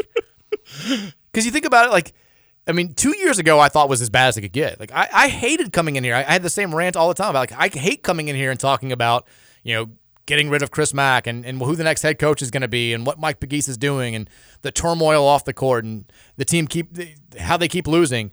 And then it's been nothing but that since like we haven't had one even halfway decent stretch of Louisville men's basketball since I started doing the show. I can't do it for another year. I'm not Hey. saying they have to be great next season, but if they're like if they're like 16 and 15 next year with a new coach who's playing an exciting style and they're you know they're- they're doing the things that we wanted to see in year one from Kenny Payne that just showcase that this is going to work at some point in time. I can get behind that. I think everyone can get behind that. But I can't do another like, hey, they're they're six and 28. Nobody cares about this, and nothing's getting better, and nothing's changing. I I mean I I really and truly. I will not talk about the basketball program next year if we have to do this again. That's what I was I going to won't say. do it. Yeah, then just make it all football. I'll, I'll, we'll do all football. We'll do all women's basketball. I will not mention the team on next year's show if we're in this exact same position 12 months from now. I won't. I can't do it again. I can't. I won't. Texture says, I think that Kenny, do you think that Kenny has the whole team in on this? Like, all right, man, Skyy and Mike are starting. What's the funniest suggestion for the other three? The winner gets to skip practice all week. I mean, nothing would surprise me at this point. I'm really, really and truly starting to entertain this. So I've been listening to. I, I was looking for a new podcast like a couple weeks ago uh, because I I've been I haven't had listened to a new one in a while, and I just went to like the most listened to of the year so far. And I started listening to Who Shot JFK by because it had a lot of good reviews. A lot of people are listening to it. It's uh, Rob Reiner yeah, and uh, Soledad O'Brien. And I'm like, okay, like this. It's one of those things where if you're if you're super into the JK JFK stuff, like you probably have. I'm sure you're pushing back on some things, and there's probably a lot of stuff that you already knew. But I kind of like I've always just sort of known the basics about that, like you know, Lee Harvey Oswald, accused of, of arrested for for killing him in Dallas after the parade. Um, you know, they, they, said it was a he was the only shooter. He got killed by Jack Ruby, the nightclub owner in, in, Dallas, before they can ever have a trial, before he can ever speak his piece. And there's all sorts of, of, of mysteries about who actually did it. But like, I didn't know any of the specifics. And I'm listening to it, and it is incredibly informative. And like Oswald's background about like his ties with the CIA, him traveling, knowing exactly how to get to Russia, and then going there and renouncing his U.S. citizenship and trying to like infiltrate Russia while he's over there, allegedly marrying a Russian woman bring her back to like it's all insane. But it is it's one of those where yeah, when you look at the evidence, how could you not think that something crazy happened here, something that was different than the government story? And I'm starting to think the same way with this with this Kenny Payne thing. Again, like if 20 years from now it comes out that this is the craziest college basketball story of all time and Kenny Payne is in fact a UK plant, we look at all the evidence and we'd be like, how did we not figure this out earlier? Like this is, of course, like nobody can only win four games at a place like Louisville, unless you're actively trying to lose 28 games. Nobody's going to start their son, who's just who's you know couldn't start for any Division One program, and play him 17 minutes in the middle of a season in a game against a good Wake Forest team on the road. Of course, he's he's screwing with us. It's so obvious. They they're not even trying to hide it. I'm starting to. I don't know. I'm picking up. Uh, I'm getting big into conspiracies here. I mean, not even just his son. Could could uh, Hercy Miller start on any D1 program? Could probably not Jovanovic? And the thing is, and he went out and got Danilo. There were there were hundreds of players in the transfer portal that he could have gotten. We had a couple of scholarships left to use, and he went out there and he was like, "I'm going to get this guy who had no recruiting rankings coming out of high school, didn't do, played in one game at Miami and redshirted, doesn't have a whole lot of like hype around his name. Let's get that guy into the program." You think he maybe confused him with Danilo Gallinari? Nothing would shock me at this point. Nothing would shock me at this point. Like if, if that was the true story, I'd be like, ah, I buy it. It's better than the alternative, I guess. um, Text says, did Scoot spend his Friday night watching legendary Indiana basketball player Dan Dakich appear on the Laura Ingraham show? I did not. That's another guy I'm not a big fan of. Not a not a big Dakich guy. I mean, nobody is, yeah, right? He's like, such a loser. It's another one of those situations where that has to be like beyond politics. Like I don't care if it's like you know you don't, you don't like the him working for Outkick and the conservative slant and all that stuff. Like you've got to just be like he's just an ass. Like yeah. he, he he tried to fight Kenny Klein for God's sake. If you try to fight Kenny Klein, you are a mortal enemy of mine in the entire athletic program forever. Oh, I didn't even know that, but I agree. Now now I'm even more on team hate Dakich. Calling out Damion Lee and Trey Lewis. Karma is a mother and then your son also transfers from Ohio State to Michigan. Get over yourself. He's an ass clown. Always has been. Texture says, uh, oh, my, my text didn't reload. Oh my God, we have so many. There's so many. yeah, it's probably more than I've ever seen. Texture says DePaul should go after Andre McGee. I'm ready to coach the team. Where's Andre these days? I think still in Kansas City. Hmm. I don't know where Andre is. That was the last I'd heard, but that was like three or four years ago. He may be back in town. I don't know. I, I can't imagine. I think out of all of the people that have wronged Louisville or played a part in Louisville getting to where we are right now, do you feel like McGee's is number one on the list of people who could just like never be like never be forgiven? I think he's got to be. Probably, yeah. Whether it's fair or not, yeah. that, that, he's like the most focal, like, like like he is the face of all that's happened to Louisville basketball. I think he's he's number one on the list, which is crazy because he was a pretty popular player when he was here. Was a point guard on some good teams and was popular when he was on the coaching staff. But I think he's the one guy. I mean, Katina Powell. I mean, she still lives in the city. She's you know she's she's not, she's not visible at all. But like, yeah, I, I feel like McGee would be the one guy if he like tried to come back in town and was like going to restaurants and stuff. People would be like, you you can't eat here. So he was last with Kansas or uh, UMKC. UMKC in 2015. Well, he was then the scandal broke and he yeah. got fired. But the last update, like you know, ESPN did an outside the line story in like 2018 where he was driving Ubers in Kansas City. And the last Whoa. that I'd heard, which was I want to say it was either right before the pandemic or right after the pandemic, was that he was still in Kansas City. But I haven't heard anything since then. I know he was he applied for a coaching license to try to get in like as all disgraced former D1 coaches do, try to get into the grassroots scene. Did he get a show cause of any sort? He did um, initially. Like, I don't think he can ever coach D1 again. Oh, really? But it, I mean, it would take years. It'd be a long time. But he, I, I, I would not be shocked at all if he gets involved in like some sort of AAU, EYBL. Like, you know, I I think that's kind of his. Because Jordan Fair's doing that now, and he's trying to get back in the coaching ranks, and it's it's kind of the way what you do when you've had a national disgrace news story that's been your name's directly involved in. Texas Mike. Oh, I've been waiting for this guy to text in. This is the Zan Payne guy. So many people hit me up on Twitter when Zan started, and they're like, "The Zan Payne guy called it." Remember the, the, the guy who texts in and is like, "This is going to be a great Zan Payne game." He was saying He the did, Kentucky game, he's like, you know, he knows the system. He's gonna, he's gonna. He, he said this on on Thursday. Mike, this is the Zan Payne guy. I think we're in for a big performance Saturday at Wake from Zan. Confidence should be high after his electric tip in. I forgot that he did score against North Carolina. Have to be disciplined against the Steve Forbes team. This is Zan. This feels like a Zan Payne game. And so Zan Payne guy texts in today and says, Mike, this is the Zan Payne guy.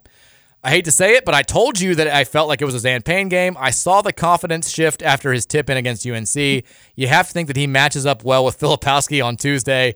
It's time to let Zan cook. All right, so so Zan played 17 minutes against Wake. He did nothing in those minutes besides give up a ton of points and and not again no stats besides one foul. Over under 10 minutes against Duke on Tuesday. I'm taking the over. You oh my if if he plays more than 10 minutes against Duke, we really are being screwed with. Like I, I'm I mean, both of these games, though, Mike, Wake, Wake Forest and Duke are considered non-winnable, right? I mean, so Well, might as well. us, For, for for us, yeah. Uh, I mean, Miami would have been considered non-winnable too, and we won it. That's true. I, I mean, if if he, because here's the thing, I don't, I don't care that it's his son. I don't care that it's a walk-on. I don't care that it's whatever. If you take anybody who's barely played at all in their college career, barely played at all this season, and you start them and you play them 17 minutes, and they quite literally do nothing outside of picking up one personal foul, like you can't play that guy again the next game more than two or three minutes. For a normal coach, yes. A normal coach. Yeah. I mean, uh, Kenny's thought was probably, oh, he gave us 17 good minutes. He didn't turn it over. Let's let's give him another run at it. He didn't turn it over. Zero turnovers in 17 minutes. That's we're sleeping on that. We actually didn't turn the ball over much as a team in that game. No, you didn't. We had we had seven turnovers. We shot 45% from the field. We were 9 of 11 from the free throw line and we lost by 25. it wasn't even that close. oh my god. Texas says uh, Louisville's currently 244th in adjusted defensive efficiency. My son started blogging to try to make it through the Kenny Payne era. Shouts to Tommy. And he figured out that the sum of Louisville's defensive rankings in all 16 years of Rick Pitino's tenure was 248. Wow. I'm not shocked at all by that. Holy smokes. I mean, we had you know, the, the, a top five defense in like four consecutive years when Pitino was here in that metric, and we were number one in back to back years. Like he's he was defensive coach. Defense wins championships. Scoots. That's crazy. That's a, that's a crazy number. It, that actually is pretty insane. Let's take a break. Five o'clock hour is up next. We'll keep going here on the Mike Rutherford Show on 1450 and 96.1, The Big X.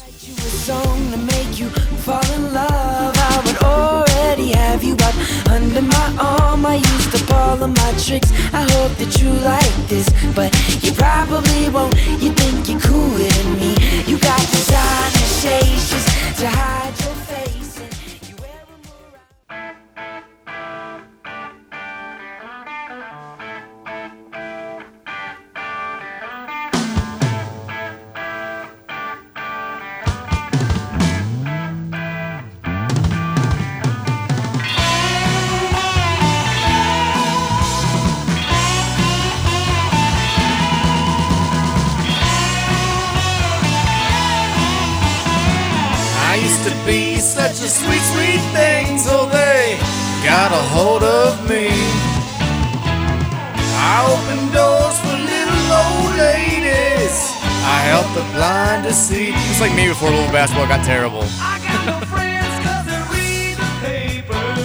That's pretty They impressive. can't be seen. I didn't know anybody knew the words. I'm getting real shot down and I'm feeling mean. Sing with me, Scoots. No more Mr. Nice Guy. Also, also just makes you think of um, uh, Dazed and Confused. Ooh, I ain't seen that one in a minute. It's the scene with the where they do the paddling, like the uh, the hazing, at the be- near the beginning. Of the Oh, movie. yeah, okay. yeah, Yeah, I got it. yeah. It's a, it's a good song. Shout out to Alice Cooper. Shout out to Detroit. I also think of Alice Cooper every time I think of Wayne's World. Yeah, he's very heavily featured in that movie. We are celebrating the Lions. We're trying not to talk about men's basketball, but we are. But the Lions We're get it done. We are we are failing miserably as we tend to do on the show, and it's fine. it was cool today. Again, in, in all seriousness, it- trying to get back to the positives and being a Lions fan, all this stuff. So we put the we put Virginia in her pink Lions shirt. We put uh, John in his Aidan Hutchinson jersey, and I just had like my Lions hat, taking the kids to school this morning. And all the parents, like parents that I don't know, being like, "Yeah, Lions, go get them!" To I was like, "Hell yeah!" Like, I've never had this happen before, where people are looking looking at my usually Lions like, "Are they gonna be any good next year?"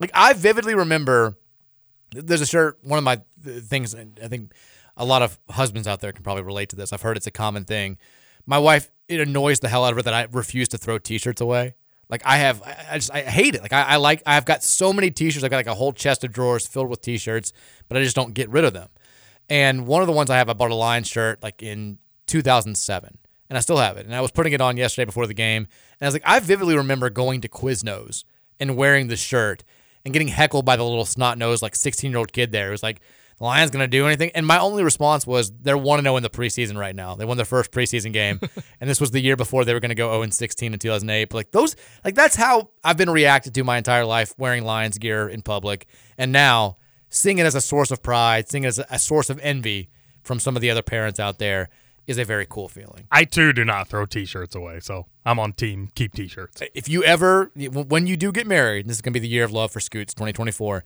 like you will get harassed about it. She's like, you have more clothes than I do, and I'm like, well, you know, I'm some. I want to remember the good memories of the 2009 Big East Tournament Championship. That's why I, do- have the T-shirt. I do the thing where a lot of my shirts now won't fit, thanks alcohol. Um, I've got some of that too. But I always I make them cutoffs. Like if the, if the T-shirts don't fit anymore, you make them a cutoff. Next thing you know, they fit like a glove. I have that too. I have a my, my favorite the, the one that I think she she got really mad about when she saw one time is when I was playing AAU baseball growing up.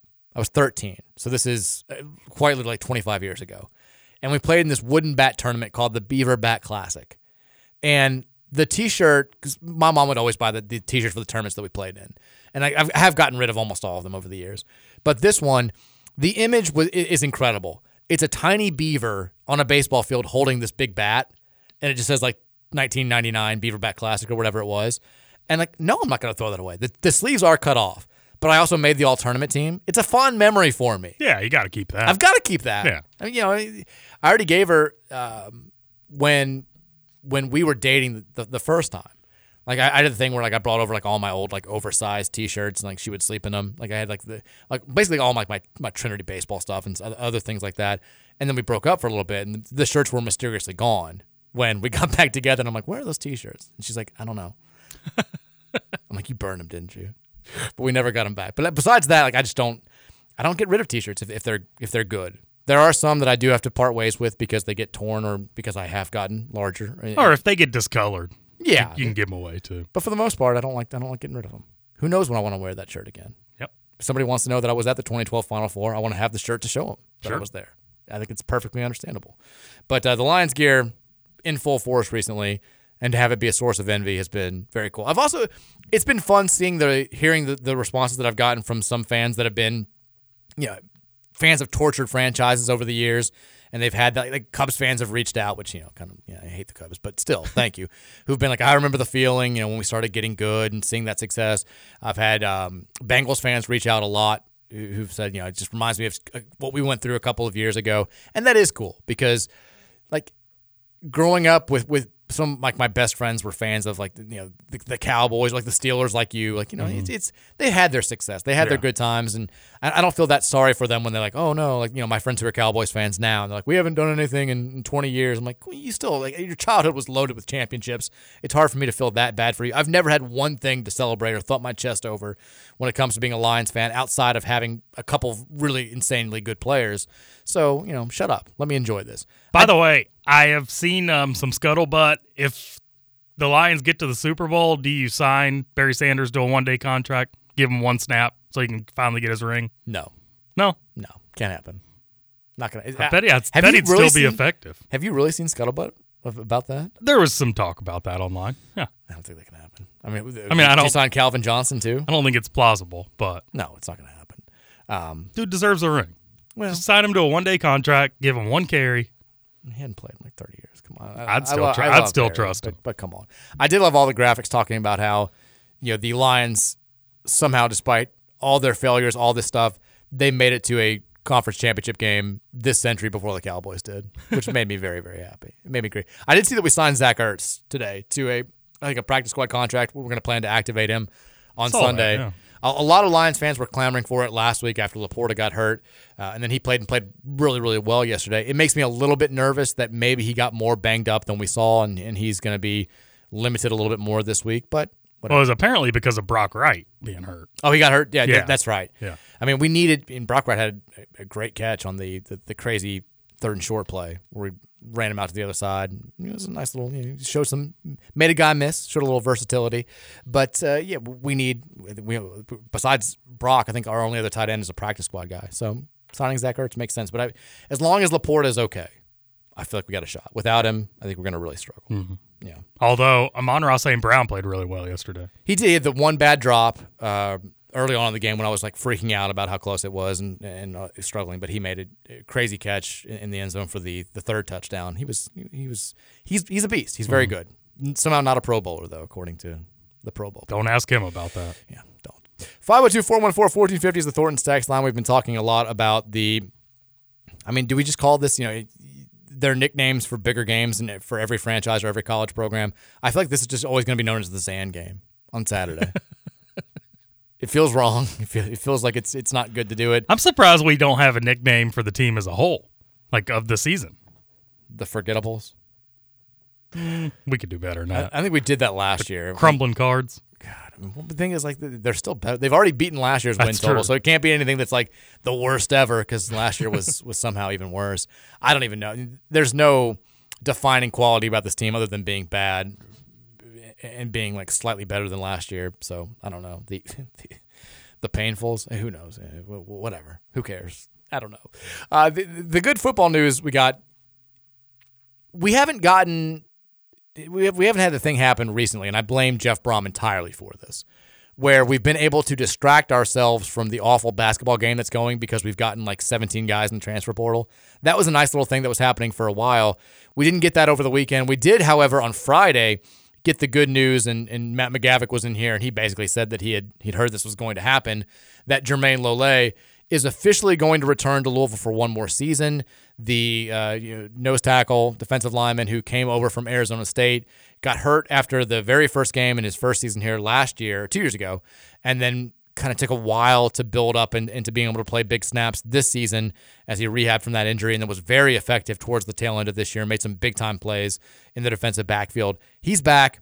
And I think if you can get him for a full season, he could be wildly productive on this defensive line and also get his NFL draft stock back to where it was a few years ago, where he was uh, predicted by a lot of people to be one of the first defensive linemen taken in, in the NFL draft back before COVID happened, and then his injuries started piling up and kind of derailed his progress.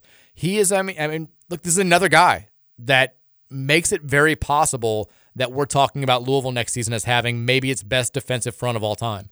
And I don't think that's that's hyperbole. I know we've had some big time guys on that line over the years, but when you have Tyler Baron, who was insanely productive at the SEC level last season at one defensive end, Ashton Gillotte, who was the runner up for ACC Defensive Player of the Year at the other defensive end position, and then you add in guys like Thor Griffith, uh, Jermayne Lole coming back, other guys that we've uh, brought in from the transfer portal, other guys that we're bringing back like Mason Reiger and Ramon Puryear and some others.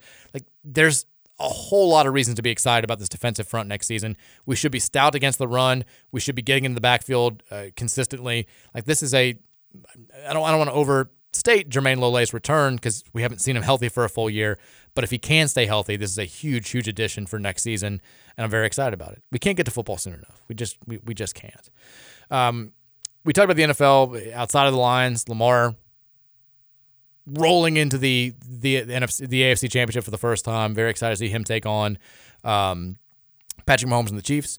We talked a little college basketball nationally. There was also there was a cool picture. We talked about the the Blake Hinson picture at Duke. There was a cool picture of uh, old friends alert Quinn Slazinski, who's playing for West Virginia this year in his last season of college basketball. They upset Kansas over the weekend. There's a cool picture of the court storm happening and him being very emotional and very excited about it. So there are good college basketball things happening across the country, just none of them involve us, which Scoots can relate to because Indiana Yeah. also sucks. Absolutely. It's, I mean, what, what do we do? How, how do we get through this? At least you have, you, there's still a little bit of hope where you can be like, I'm going to watch the rest of this conference season play out. Yeah. We can, you know, I haven't given up yet. things can happen. Maybe we get hot in the conference tournament, whatever. You got to be pissed off right now. I mean, they, they looked not very competitive on Friday night against Wisconsin. Did you see Don Fischer's quote? What did he say? He said, In my 51 years behind the mic, I've never said this, but I'm embarrassed for this team. Oh, Yeah. that's strong. That is strong. Jeez. Well, and then he he walked it back today. Said that he should have chose his words differently or done a better job of explaining it. But I mean, we had another kid kicked out of the game because he just elbowed a guy in the face. Like it's just that it's- was it- also there was the Wisconsin guy was kind of the I felt like the aggressor. Oh, on Oh, I that. mean, he he 100% baited him, but the, you got to be smarter than that. You can't fall for that. You're playing college basketball.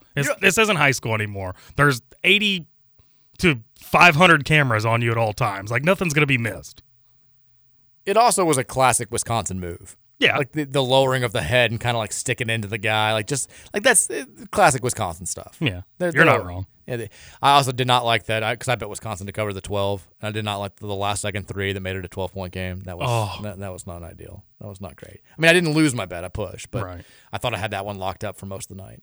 I had a good college basketball weekend though. Push is better than a loss. Push is better than loss. Thornton's tax line 502 414 1450. We're gonna have to. I mean, it's a lot of text. There's no way, right?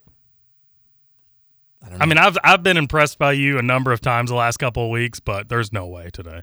The thing is, there are a lot of them that we probably can't read. That are again, I'll, I'll say it again. I I cannot. There's nothing that I can say about Trevor. Um, I mean, I think I speak for Scoots. We love him. We're thinking about him, but th- we cannot say anything about what's going on there. Um, that's and that's really that's that's all we can say is is that we can't really talk about it. So I get that there are still texts piling up because I mean I said that I think last Tuesday, and people are like, "What's going on? What's going on? What's going on?" We can't can't comment. So can't read those. So th- there are a lot of texts out there that I think we'll just have to true. skip over. I think we can get this done. I think we can make it happen. All right, if you believe, I believe. Texas says, Scoots, it's been a minute. Suck it from Scoots Hater. Oh, suck it, Scoots hater. Texture says, why is Todd Bowles not getting more heat for not using his timeout when the Lions kneel to make it fourth down and 36 seconds left on the clock? I- We, we did talk about it. It's very, very, very, very strange. I thought it was super weird, so much so that I thought the graphic was messed up. Um, yeah, it, it, was, that was a bizarre thing. Texture says, can't read that.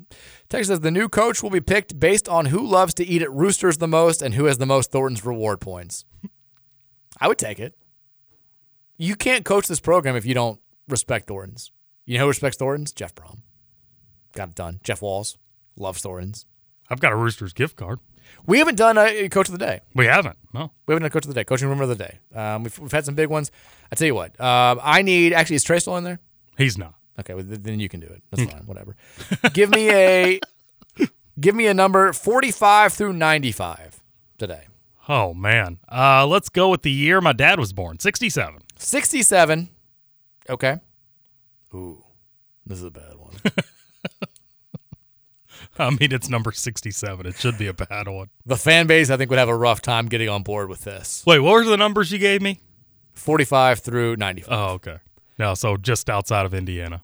Look, now this guy, he does have a ton of power conference coaching, head coaching experience. He's currently a power conference head coach with a good record this year. Because of that, there's a lot of buzz that Mike White of Georgia, by way of Florida and Louisiana Tech, is interested in making a leap to another power conference program that has won national titles in its past. Uh, they did just get blasted by Kentucky over the weekend, but look, they scored 96 points against Kentucky. We haven't scored 96 points against Kentucky in, in years, decades even. Maybe the last two combined. Man, maybe maybe ever. I don't know if we've scored 96 points in a game against Kentucky, but Georgia has under the direction of Mike White, and they are 13 and five overall and three and two, which is a gigantic step forward from where they were um, the, the, last couple of years. So, Mike White, palpable buzz surrounding his potential to be the next U of L men's head basketball coach. Yeah, he he thought he liked orange, but then he realized he was going for more of a red. So he went to Georgia, and then now he realizes I Mhm. can't remember who it was last week, but Yeah. also realizes that's not the right shade of red for him. He needs to be in Louisville red. I think it was Porter Moser last week. Was it okay? Everyone's deciding that they need cardinal red, and Yeah. not those darker shades. Exactly. Can't happen. He's got. He's also trying to work his way back up north, Louisiana Tech to Florida to Georgia. Like he wants. He's more of a Midwestern guy. Well, and I've heard he's a cat guy too, so the live mascot kind of freaks him out. Yeah, we don't like trying to get away from we don't that. like cat guys here. That's So true. That's not, not not ideal. So there you go. That's your coaching room mechanic of the day. In all like in all seriousness, I don't know if it's come up on the text line, but I, I did see because friends brought it to my attention. There was somebody who was like, the decision has been made, the next head coach has been picked, and it's one of three these three guys like Will Wade, Mick Cronin, or I don't know who the third one was, Jerome Tang probably, and that's yeah I I I- feel like I can say with 99% certainty the next head coach has not been picked. That's not true at all. I think there are guys who want the next head coach to have been picked. Has not happened. I think there's some maybe some favorites, but the coach has not been selected. Could you theoretically could you have conversations with the coach that's coaching another team now and have some have like a contract lined up and would that coach be able to under the radar recruit? Is, is that even possible? What you would do and what happens in these situations, it's all through the agent. Is the agent reaches out to people around ADs and gauges interest, and then they kind of have these back channel conversations. The agent, of course, goes back to the coach. So there's never any direct contact between like I mean, maybe in the most shady of situations it happens, mm-hmm. but everything that I've ever heard, like if, if Josh Heird was trying to line up, let's just say Mick Cronin. I know he got into a, a huge spat with, with reporters again last weekend, and they blew a big lead against Arizona. But let's say that he, Heird wants Mick, and Mick wants to come here. Josh would work details out with the with, with Mick's agent. There'd be back and forth there, and then I don't think I can't imagine that a head coach would be telling recruits like, "I'm going to Louisville, Mhm. and you need to follow me there," because if that got out, it would be a, a terrible, terrible look and would probably Right. ruin the deal. But they, you know, they, they may be trying to like plant seeds. Like eh, that, that probably doesn't ever happen. I, I think that it's mostly like you hope to just build the relationship with the kid. You try to make it more about you than the program, so that when you do leave, they're like, "Hey, like I, I was coming to UCLA to play for you. I wasn't coming for the glory of UCLA, so I'm going to go wherever you go." So I think that's what would happen. But I, I don't think it would be like if you, if you had lined up a coach who was like Dusty May at Florida Atlantic, and he's making a jump from mid major to a major conference, and they can start being like, "Hey, uh, you may not want to play for me at FAU, but would you like to play for me at Louisville?" Like, I don't think that that's that's going to happen. I think you just trust them to get it done in the limited amount of time they have after you hire them in March. That makes sense. Texture says, I can't believe Payne gave the excuse post game that it was noon and young players don't like to do things early for lack of effort on defense. He said that. I didn't see that close. Did I miss that? So much for him not having a ridiculous statement. in The I didn't see that. I believe it, but but I didn't see it. I did see him say that they're young. Oh, that's funny. Which I- I mean, they're not that young anymore. We've got Brent Huntley Hatfield. This is his third full year of college basketball. Skyy Clark. This is his second year of college basketball. Mike James has been in a college basketball, but this is his third year. He's a redshirt sophomore. Um, I mean, Zan's in his 17th year. If, you, if you're going to start him, we're going to have to use that against you. I mean, Well, Zan, ca- Zan's played a ton. In case you forgot, these guys went to elementary, middle, and high school. I mean, they had to wake up at early every day to do that. I so mean, I know we're, we're giving three freshmen big time minutes, but the, you know those three guys aren't our our, our biggest contributors. I we, I mean we are a young team, but at some point that stops being an excuse. You know, I mean they're they're a young team. Kentucky's very young too. They're not refusing to go. Well, they're not a good defense team. That's probably a bad example, but they're not refusing. Like they don't. You never question Kentucky's effort level, and you can't excuse it because they're playing a noon game and, and they're 19 year old kids. Stop. Stop. Texas, listening to the post game show on Saturday, I was struck with this thought. Paul Rodgers called a U of L basketball game the night that his father passed away because his father wanted to hear his son on the radio calling the game for the team he loved. I think it was a football game. I think it was the Virginia football game, if I'm right. Uh, listening to Paul be such a professional who is used to, to the highest level of collegiate basketball call and have to comment on his team is horribly sad. Every game that KP continues to coach is a slap in the face of all the wonderful people who played a part in all the good times. I'm just so sick of it. I'm too. I, I mean, my dad, who's probably listening, he keep now he's playing the card where he's like, I want Louisville to get good again before I die, and I'm like, you're killing my dad, Kenny. kind of sad. You want, but I mean, there are people like, you know, people who are. Like, I've seen this this a lot with the Lions, where they're like people who are like, I've I've had cancer for the last couple years, I've had it for the last few months or whatever, and like I, I wanted to make sure that I saw this in case something terrible happened to me. And once you hit a certain age, I think it do comes it does come in your mind where it's like, you know, I've, I've I'd love to see us have one last great run of success, maybe not just like one last championship, but a nice great run. And right now, we are not close to having a great run. Like it's very if at this pace, if it's going to happen under Kenny Payne, it's going to happen. I mean, I'm we'll probably be dead by the time we get to being like title good. Um, so it's it, I think it's time to get some some new blood in there, somebody who can get this done. I mean, that would never happen under Payne, right? I can't, I don't think so. There's no way. Not with what we've seen so far. We are two games better than last year. Sure. Keep keep up at this pace. Watch Get- out for get the there one day. 2045. Texas, did Mike sacrifice the cards for this to happen for the Lions? Yes. I have that type of power. By the way, your moon update for this week. This weekend's moon, the Lions are 2 and 0 playing in it. What is it? I don't know. It's not waxing. The one from this past past weekend. the one that's coming up this this upcoming Oh, weekend. okay. We're 2 and 0. That's your moon report. It's not a waxing gibbous, but it's the, whatever the next is. Hit us up, science teacher. Yeah, science guy, let me know. I, I retweeted. wha- Hold on, the, the Mike Payton guy. Like, all these like meteorologists now are getting this this credit. It's a waning gibbous moon. Two and zero. Two and zero. Bet the house on the line. The waning gibbous is a phase is between a full moon and a half moon, and the waning mean, means it's getting smaller. There you go. Two and zero. waning Makes gibbous sense because it was bright last night. It was bright bright last night. Sheesh. Text says so much overreaction this week about Jordan Love. There was no film on him this season. The NFL figures everyone out. Well, I mean, I think the concern is the Packers have you know they put all their chips into Brett Favre, put all their chips into Aaron Rodgers, and now they're doing it with Jordan Love, and it's like their their success rate has been pretty spot on, and he was starting to look good. Um, I think that's the concern. Having said that, we as the Louisville men's basketball program, we hit it big with Denny Crum, we hit it big with Rick Pitino. We have not hit it big since. So, Texas, I drafted Gibbs and LaPorta in my fantasy first fantasy draft in 15 years, and they got me to the championship. Um, he also says, as a fellow Lions fan, Mike, I was shocked and chagrined when they picked Gibbs. The more you read breakdowns, it makes sense. Oh, this is text from April. Sure, there were more posi- other positions of need, but you're reaching either way there if you don't like a D lineman as much as you like the other players.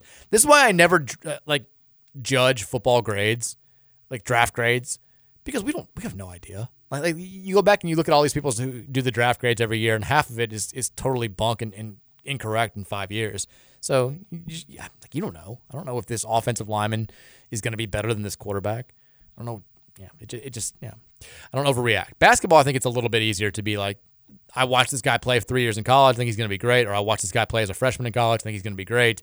But football, it's just like I'm not going to pretend to know whether or not you'd be better served taking a left guard there than you would taking this the third best running back in the draft. I just don't know. Texas, hey, hey, Mike. Hey, Scoots. Packers choking killed my prediction for you, Mike, of the Lions hosting the NFC Championship. It should have happened.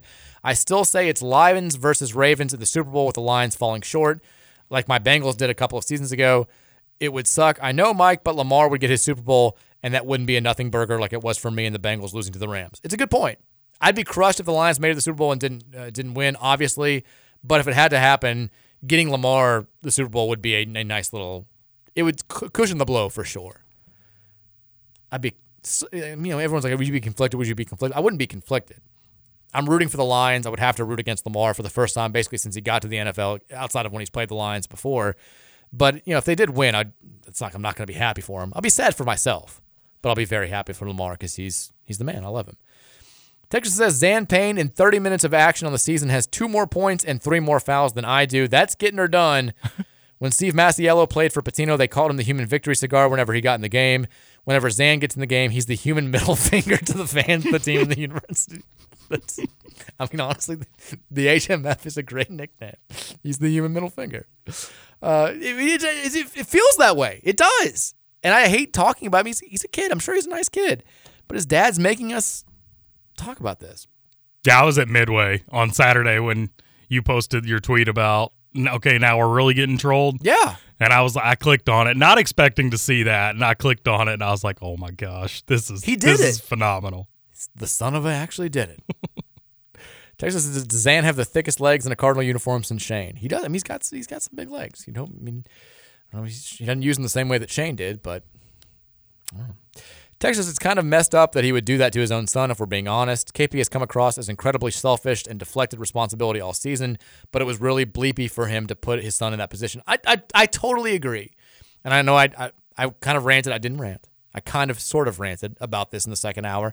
But, like, he kind of forced us to have this conversation about Zan's deficiencies and, and why he has no business playing 17 minutes and certainly why he has no business starting.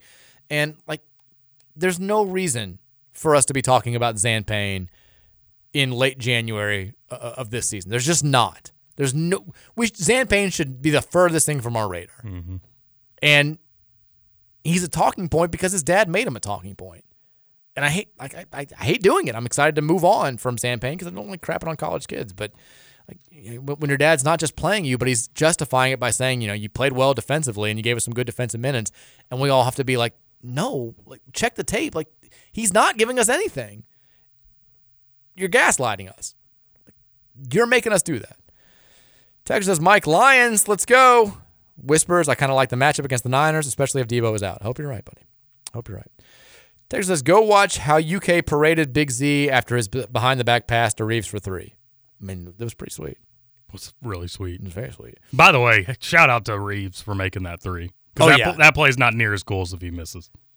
There there was one time I was playing like pickup with a group of friends up at Seneca Park, and a buddy of mine made this like we're, we're playing like really good players, and we're, we're kind of playing out of our minds. But a buddy of mine who actually played in high school made this like between the legs crazy bounce pass to me for a breakaway layup, and it was one of those where like the ball's about to I'm about to catch it, and like the whole playground is, is just like oh, and I was like if I miss this layup, I'm just going to kill myself, and like I made it, but it was like, like kind of like rattled in. And when I didn't see it drop through the net immediately, I was like, if I missed this, I would have just, I would have, I would have stopped playing. it's, it's a, it's a terrible feeling. Texas, the crazy thing to me is that this team is talented enough to be a fringe tournament team, and we are 333rd in total defense with our athleticism and size. Outside of Spirit, Children, and KP being a sadomasochist, this is my biggest indictment of this era. It's a big word. Yeah, we, we just we don't defend. There's no way around it. Texas Duke averages 81.6 points per game, and Payne's personal mouthpiece Bozich puts on an article where the headline asks, "Is this week the week? uh, Could this be the week where Louisville's defense cleans it up?" No, Rick. They'll drop whatever they want to on us tomorrow. And I do kind of feel that way, especially coming off off a pretty embarrassing loss to Pitt. Game's at home, right? The game is at home. Can't wait. We'll talk about it tomorrow. Uh, speaking of talking about it, we'll keep talking about this on the Thornton Stacks line, 502 414 1450 after the break. It's the final segment. It's coming up next here on 1450 and 96.1 The Big X. Mr.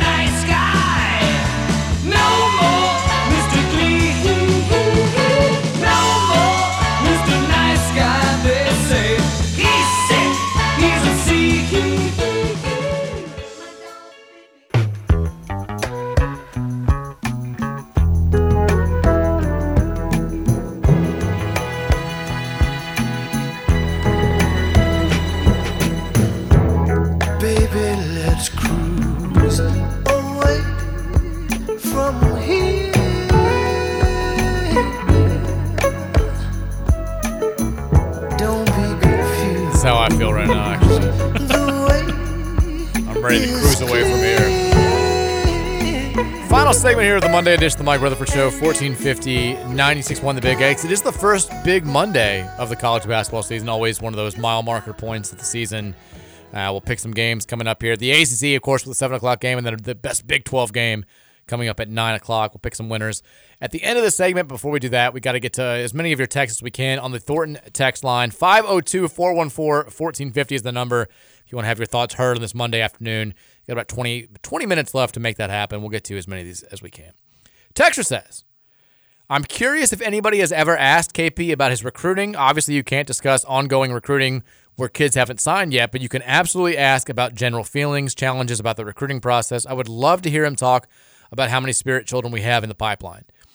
To my knowledge, and this is one of those things where you know, KP doesn't do local radio. He hasn't done a whole lot of I mean, he hasn't done any national radio or podcast or anything like that since the summer he's mostly asked just about the most recent game when he does post game press conferences, and then he gets asked a lot about the the most recent game and the upcoming game when he does these pregame press conferences. And then, you know, on, on his coach's show, he's not going to get asked a, a lot of hard hitting questions about, hey, this is going wrong or what's up here. But so we, uh, I, to my knowledge, we haven't had anybody ask him, hey, what the hell's going on with recruiting? It's one thing to have no success on the court, but you know, we were told you were going to be this guy who could get a bunch of five stars, and we're going to be recruiting at a level that we've never recruited before. And we're the only we're the only power conference program in all of college basketball that has no players signed for the 2024 class. Did you know that, Scoots? I didn't know that. I only mean, one. Indiana only has one. We're, we got none. TJ, One's better than none. That's true. I can confirm. TJ Robinson, I believe, technically is still committed to Louisville, but he did not sign during the early signing period. Um, not sure if he's waiting to see what happens with our, our coaching situation to make a move. But we've we're the only program out of the what sixty some odd power conference programs in America, the, the Power Six leagues. We're the only one that does not have a single player signed in maybe, the current recruiting class. Maybe they should call him up, see who he wants as coach. Let him make the pick. Can't wait for Carter Knox. it's coming. It's happening. Texas says our assistants have been awful as well, but even they had to be like, dude, that's effed up when KP told them that was Zan was starting. I would have liked to have seen the reaction when they announced that. He's like, all right, we got we got Zan. We got. I mean, it, it, had to have been like a little bit of shock from everybody, the players, yeah, coaches. It had to have been like a little bit of you know the, the players kind of looking around, be like, is anybody else gonna anybody else gonna make a noise here? This this doesn't feel right. Texas says if we bring this circus back for season three while DePaul hires a sexy name and they win 35 games and go to a Final Four, I honestly think that I would quit college hoops and spend my winters watching seven movies a day like Trevor. there was a because De- DePaul, if you haven't seen the news, we mentioned it earlier. DePaul has fired Tony Stubblefield, who was a catastrophic failure at DePaul, and still beat us twice, including this year uh, for one of his three wins. And Jeff Goodman, shortly after that news, he sent out a tweet saying, like, DePaul has NIL out the wazoo, and there are reports that they're going to tar- target a, high, a proven high major coach with a large financial package that will surprise people. If DePaul lands a better coach than we do, I I'll have a hard time adjusting to that. I'll have a hard time accepting that. This is DePaul who has been I mean, there's no close second. The worst power conference program in college basketball for the last two decades. They did also they, they almost hired Jon Scheyer when they ended up hiring Tony Stubblefield. So they said, you know, they, you know, we still don't really know what happened with the Kenny Payne thing. There were reports that they said no thanks to Kenny Payne. There were reports that Kenny Payne said no thanks to them. But they were seriously considering Kenny Payne and Tony Stubblefield and Jon Scheyer. They're like, no, he's got no, he's got no business being here, and he ends up getting the job at Duke. So we'll see what DePaul does. But if it comes down to a deal where, like, we're going after, mean, just who's like Scott Drew, and DePaul like get Scott Drew over us, I'll just I'll, I'll die. I'll, I'll, there's no reason for DePaul to get a better coach than we do, but there's now a little bit of uh, a little bit of controversy, a little bit, a little bit of competition out there in the coaching pool. Texas says um, the home football schedule is atrocious. It's not great next year. I mean, the three most attractive games in the schedule are Kentucky, Notre Dame, and Clemson, and they're all away next year. So, yeah. The, the, the thing, though, and we've said this several times, is you don't know who's going to be good in the ACC. Like so, while it may look on paper like we're we, we get Miami at home, I believe. Um, while it may look on paper like we're not going to have a bunch of competitive games or, or, top twenty-five teams at home next season, like you just you don't know who's going to be good. We played Georgia Tech, Miami, Pitt, and SMU and then in addition to the Austin Peay and Jacksonville State games, and that looks crappy on paper, but maybe maybe Pitt winds up being a top 25 team next year. But the point still stands. It's not not a lot of sexy matchups. There's not really an opportunity for a a sellout like we had last year with both Notre Dame and Kentucky. So it's probably going to be, I mean, hopefully the, the team being as good as we hope they're going to be. We'll just make the games exciting in and of itself. Texas says uh, Zan looks like a 45 year old dad playing full court ball for the first time since his teenager was born. I can't wait for that to be me in a few years. it's absolutely going to be me when John starts playing basketball. I'm very excited to to start playing again and to get like insanely winded. Texas, we need to applaud Rick Bozich for having the courage to address the elephant in the room that everyone else has been too afraid to broach our perimeter defense. Why has no one else talked about this? That's a good text. I did like uh, Kenny Payne using elephant in the room to talk about. He's like the elephant in the room, and I'm like, hey, he's talking about his job security. And he's like, if you don't guard the three, like they're gonna. I'm like, I don't think he knows what elephant in the room means. Because that's not the elephant in the room. The elephant in the room is how the hell are you still here talking about another 25 point loss? Texas, what would be the the bigger heel turn? Hogan joining Hall and Nash to form NWO, or Mike rooting against Lamar Jackson in his first Super Bowl? Look, I got to do what I got to do. I'm not happy about it either. I'll be, mean, I'll be happy about it because I want Lamar to play in the Super Bowl. But yeah, it would be it'd be weird for me to have to get on like social media and get on Twitter and be like, "Yeah, interception." Like all Louisville fans are like, "Suck it, we hate you so much right now." It'd be tough. That, that's gonna be tough. Text says uh, Lashige had a similar debut as Big Z. Did he? I, don't, I I remember him doing something in the brief time that he actually played, but then I remember him just. I remember realizing very quickly that he was not worth the fuss that we we gave. How'd you say that name? Lashige. Mah- Muhammad Lashige was a big deal. We signed him. There was a huge NCA. It's a long name for not very many letters. Yeah, it was a huge NCA investigation. He eventually got cleared, and then he didn't really do anything. The the bigger debut, I think, was the Wayne Blackshear one because he initially was ruled ineligible, then he got eligible, then he had the shoulder injury that kept him out, and then he wasn't going to play, and you know he, we'll bring him along slowly, and then Rick just throws him out there against West Virginia on the road, and he hits like three threes right away. That was that was crazy. That was Wayne mania, and Wayne you know it then ended up not being not being great, but not being terrible. Texas says Big Z wouldn't see the floor with Kenny as the head coach. Probably wouldn't. Texas, our talent is NIT level at worst. I think that with I think the right coaching, the right system, the right motivation, this team could could be an NCAA tournament team. I really do. And maybe that's crazy. Maybe and maybe it's not right. I don't. You know, there's no way to know with 100 percent certainty. But I feel like we've seen Louisville teams with this level of talent and maybe slightly less be right there competing for NCAA tournament spots. Um, I, I don't think that they could be like Sweet 16, Final Four good, but they they should be better than this. There's no question about it. Texture says starting lineup for the next game: Hercy Miller, Zan Payne, Karan Davis, Jerry Eves, and Malik Williams.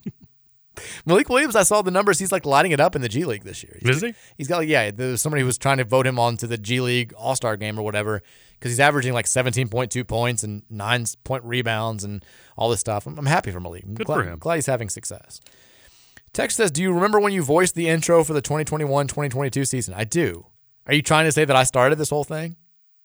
Is this my fault? I think that's what he's implying. Yeah. The good, the, the only good thing about the Kenny Payne era is that his it has removed my intro video from the record books of being the voice of the worst season of my lifetime. Like I was always afraid. I get to do like the coolest thing ever.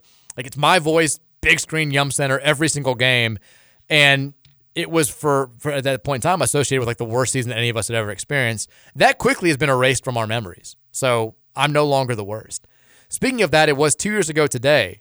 Was the Russ Smith retiring his jersey number game, uh, which was also kind of became famous for being the beginning of the end of the Chris Mack era because he got booed after the game and Malik Williams gave the the post game quote about like no comment on, on if the staff is still getting through to them, and then Mack ended up resigning or leaving, however you want to say it, mutual parting of ways within the week after we got beat on Monday against Virginia. So a weird two year anniversary. It was a cool night for me. It was going to the game and then hosting the the post uh, ceremony Q and A with Russ Smith was very very fun.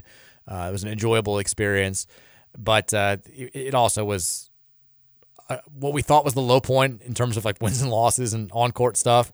And it was know, we were just getting started at that point actually when it came to embarrassing ourselves on the floor. So Texas KP has gone full Costanza. You can't convince me otherwise.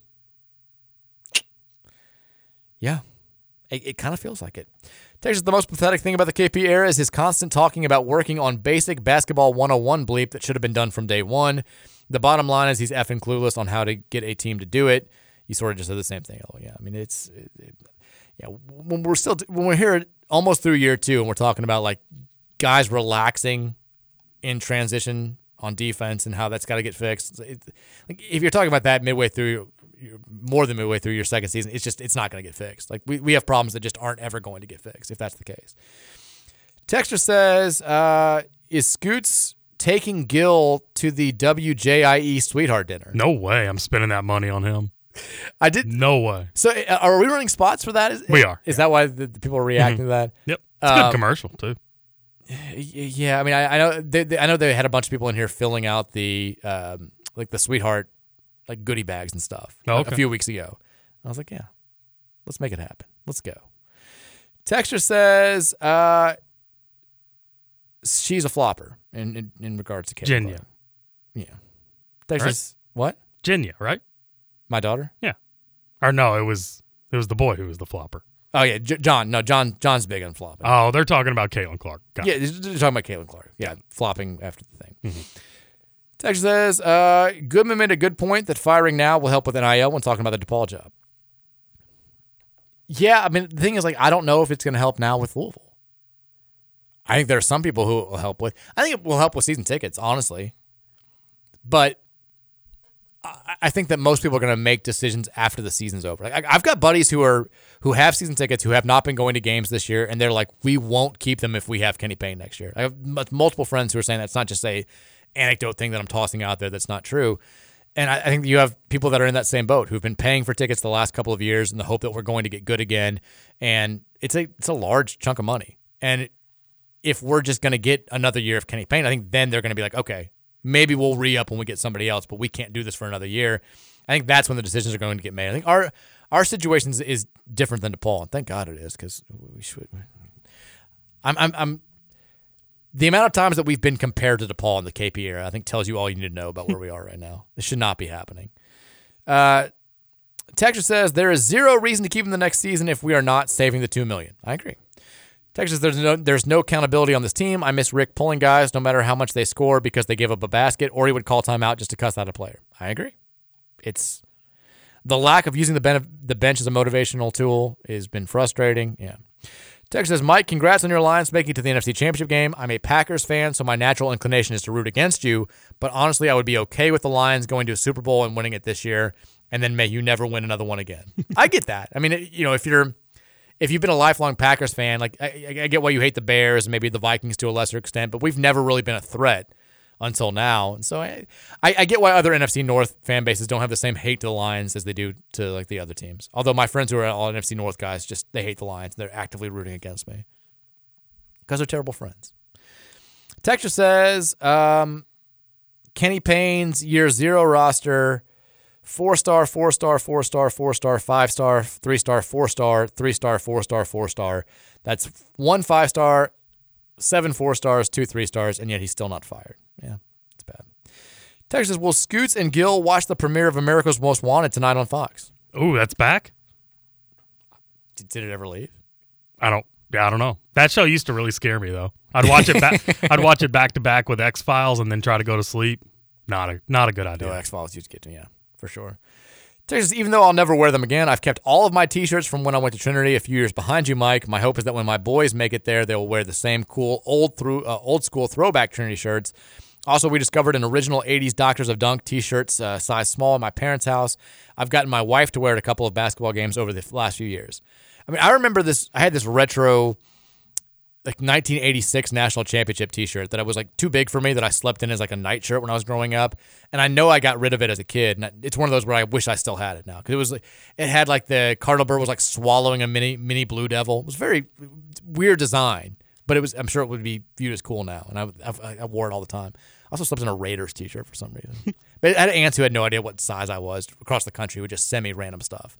And half the time it was just shirts that were like extra large. I'm like I'm I'm six Texas Mike, my B day was yesterday. In honor of that, can I choose the coach number today? Oh, I'm sorry, uh, Chris. I tell you what, Chris, we'll Tomorrow. do we'll do your tomorrow. Yeah, we'll do you tomorrow, Chris. Texture says, um, I can't believe Payne. Oh, he's he's he's pulling up the quote to justify. We, we weren't sure that he had the he'd given the actual quote about young players that don't like to do things early in the games because of lack of effort. Let's see. He said the exact quote from after the game. No question about it. I think sometimes young people feel like I, they don't. I don't have to do things early in the morning for a twelve o'clock noon game. That's no excuse. Oh my God, he really did say. Wow. How did that get through? Then the next uh, the next line is that yeah, you guessed it. Something about fight. You've got to fight. You got to know who you're playing against. You got to know this. Like, oh my God.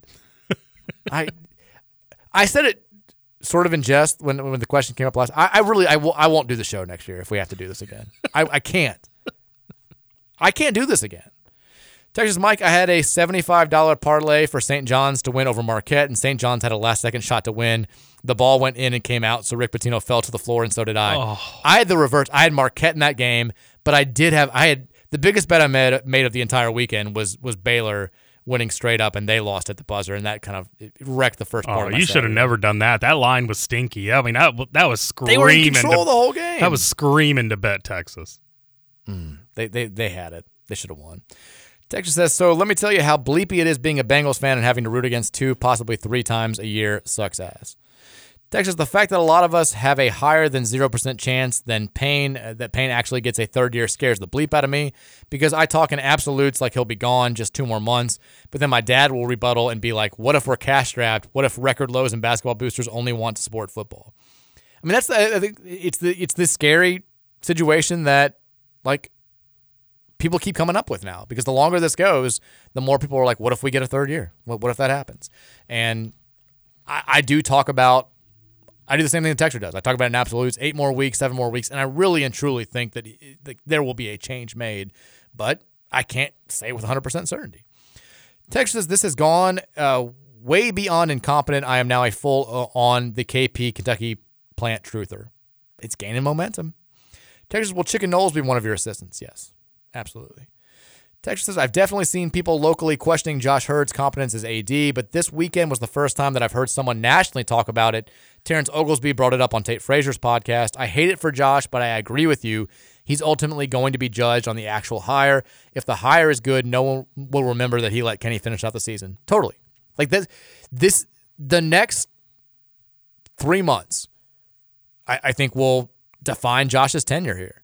If he lands his guy and he winds up killing it in men's basketball, and I don't think we'll know the truth for like two or three more years. Like it, it may, it is more likely right now that we wind up landing a head coach that the fan base is kind of like, eh, you know, maybe about than it is that he just knocks it out because there's so few candidates that I think the fan base will get super, super excited about and there will be sort of a consensus on. And with that being the case, we're going to have to like react to what he does this offseason to generate some hype and then see how he actually performs in the real season. I think it'll be two or three years before we know how we feel about Josh Heird as an AD because this hire is going to kind of make or break his reputation. Texture says, if that's not Zan in the game, I'm worried what if that's not the Zan game, I'm worried what the Zan game will be. Texas, I want to make sure that Louisville hockey gets a proper shout out. Incredible atmosphere and an absolute packed rink last Friday night against UK.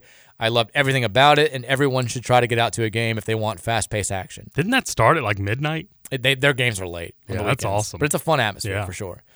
Texas, there's a joke somewhere about Big Z and Zan being out of shape. I just can't get there. Texas says, um, can we stop calling KP a nice guy? Nothing leads me to believe that he's a nice guy. He's a liar. He blames kids for everything and never takes accountability for his actions. We're seeing more texts like that as well. Like more people being like, is he really a nice guy? Is he? Yeah. Um, Texas, you you rock. Don't let uh, Scoots hater tell you any different, Scoots. Oh yeah, he can suck it. I wonder who Scoots hater is. Texas says, uh, so we're doing Chris tomorrow. Yeah, we're doing Chris tomorrow. Texas, do we have a date for open practices in spring game? We don't yet. Texas, I needed Diggs to catch a TD to have the Bills win by two plus to nail a five leg, four hundred dollar parlay on a ten dollar bet. Ooh. It's the last leg that always gets you. I had one of those. It was it was a terrible bet too. Like I had like the first four legs of a five leg parlay and felt good about it, and then I had Penn to cover minus two against Harvard because I saw a tip on it somewhere, and Penn was down by twenty at halftime, so I couldn't even like cash out. I was like, this sucks. this is this is annoying. I only did one parlay this weekend, and it was the same game parlay for the Kentucky game. Big Z threw that all off. Mm. I mean, he he literally wrecked it himself. Texas, if KP gets a third year and Heird resigns, then the conspiracy theory looks very plausible. Texas, Mike, I know the losing probably makes listeners apathetic for your show. I know it has uh, for us over at the Third Banner Pod. Uh, I mean, honestly, our the podcast number, I, I, we don't get a book for the show. I don't know, but the, the podcast listeners have been pretty consistent for us. Um, with with the CZ podcast and over here. So I don't know. I think people, you know, people will definitely get excited by the coaching search, and people love controversy. But at some point, kind of enough is enough. We're having the same conversation every day. Speaking of podcast, Fridays never got uploaded. So for those of you Mm. curious, I'm uploading it now. Oh, thank you, thank you. Um, all right, we got to pick some games. I didn't realize how late it was. We had Big Monday tonight. First game, 7 o'clock on ESPN. Wake Forest, freshly off their absolute obliteration of Louisville over the weekend. On the road, taking on North Carolina, the only undefeated team remaining in the ACC. They're actually, we only have, there's, there's no team with even one loss left in the ACC. Everyone um, has two losses besides UNC. UNC is a seven and a half point home favorite. Does this one get interesting tonight, Scoots? I think it does get interesting. Yeah, Wake Forest pushes them till the very end. I'm not re- willing to call a winner, but I think, I mean, I know Wake Forest covers. Carolina wins by eight. Slight cover. Kansas is hosting Cincinnati, 9 o'clock on ESPN. KU coming off a pretty embarrassing loss to West Virginia. Cincinnati playing better uh, a little bit. On the road, though, KU is an 8.5 point home favorite. Scoots, who you like? I'll take Kansas. They're going to be mad. Kansas wins and covers, I think, for the same reason. All right, enjoy your Monday nights. Tomorrow, we got pregame for Duke. Woohoo! Here on the Mike Rutherford Show. We'll see you guys then at 3 o'clock. Go Cards. Go Lions.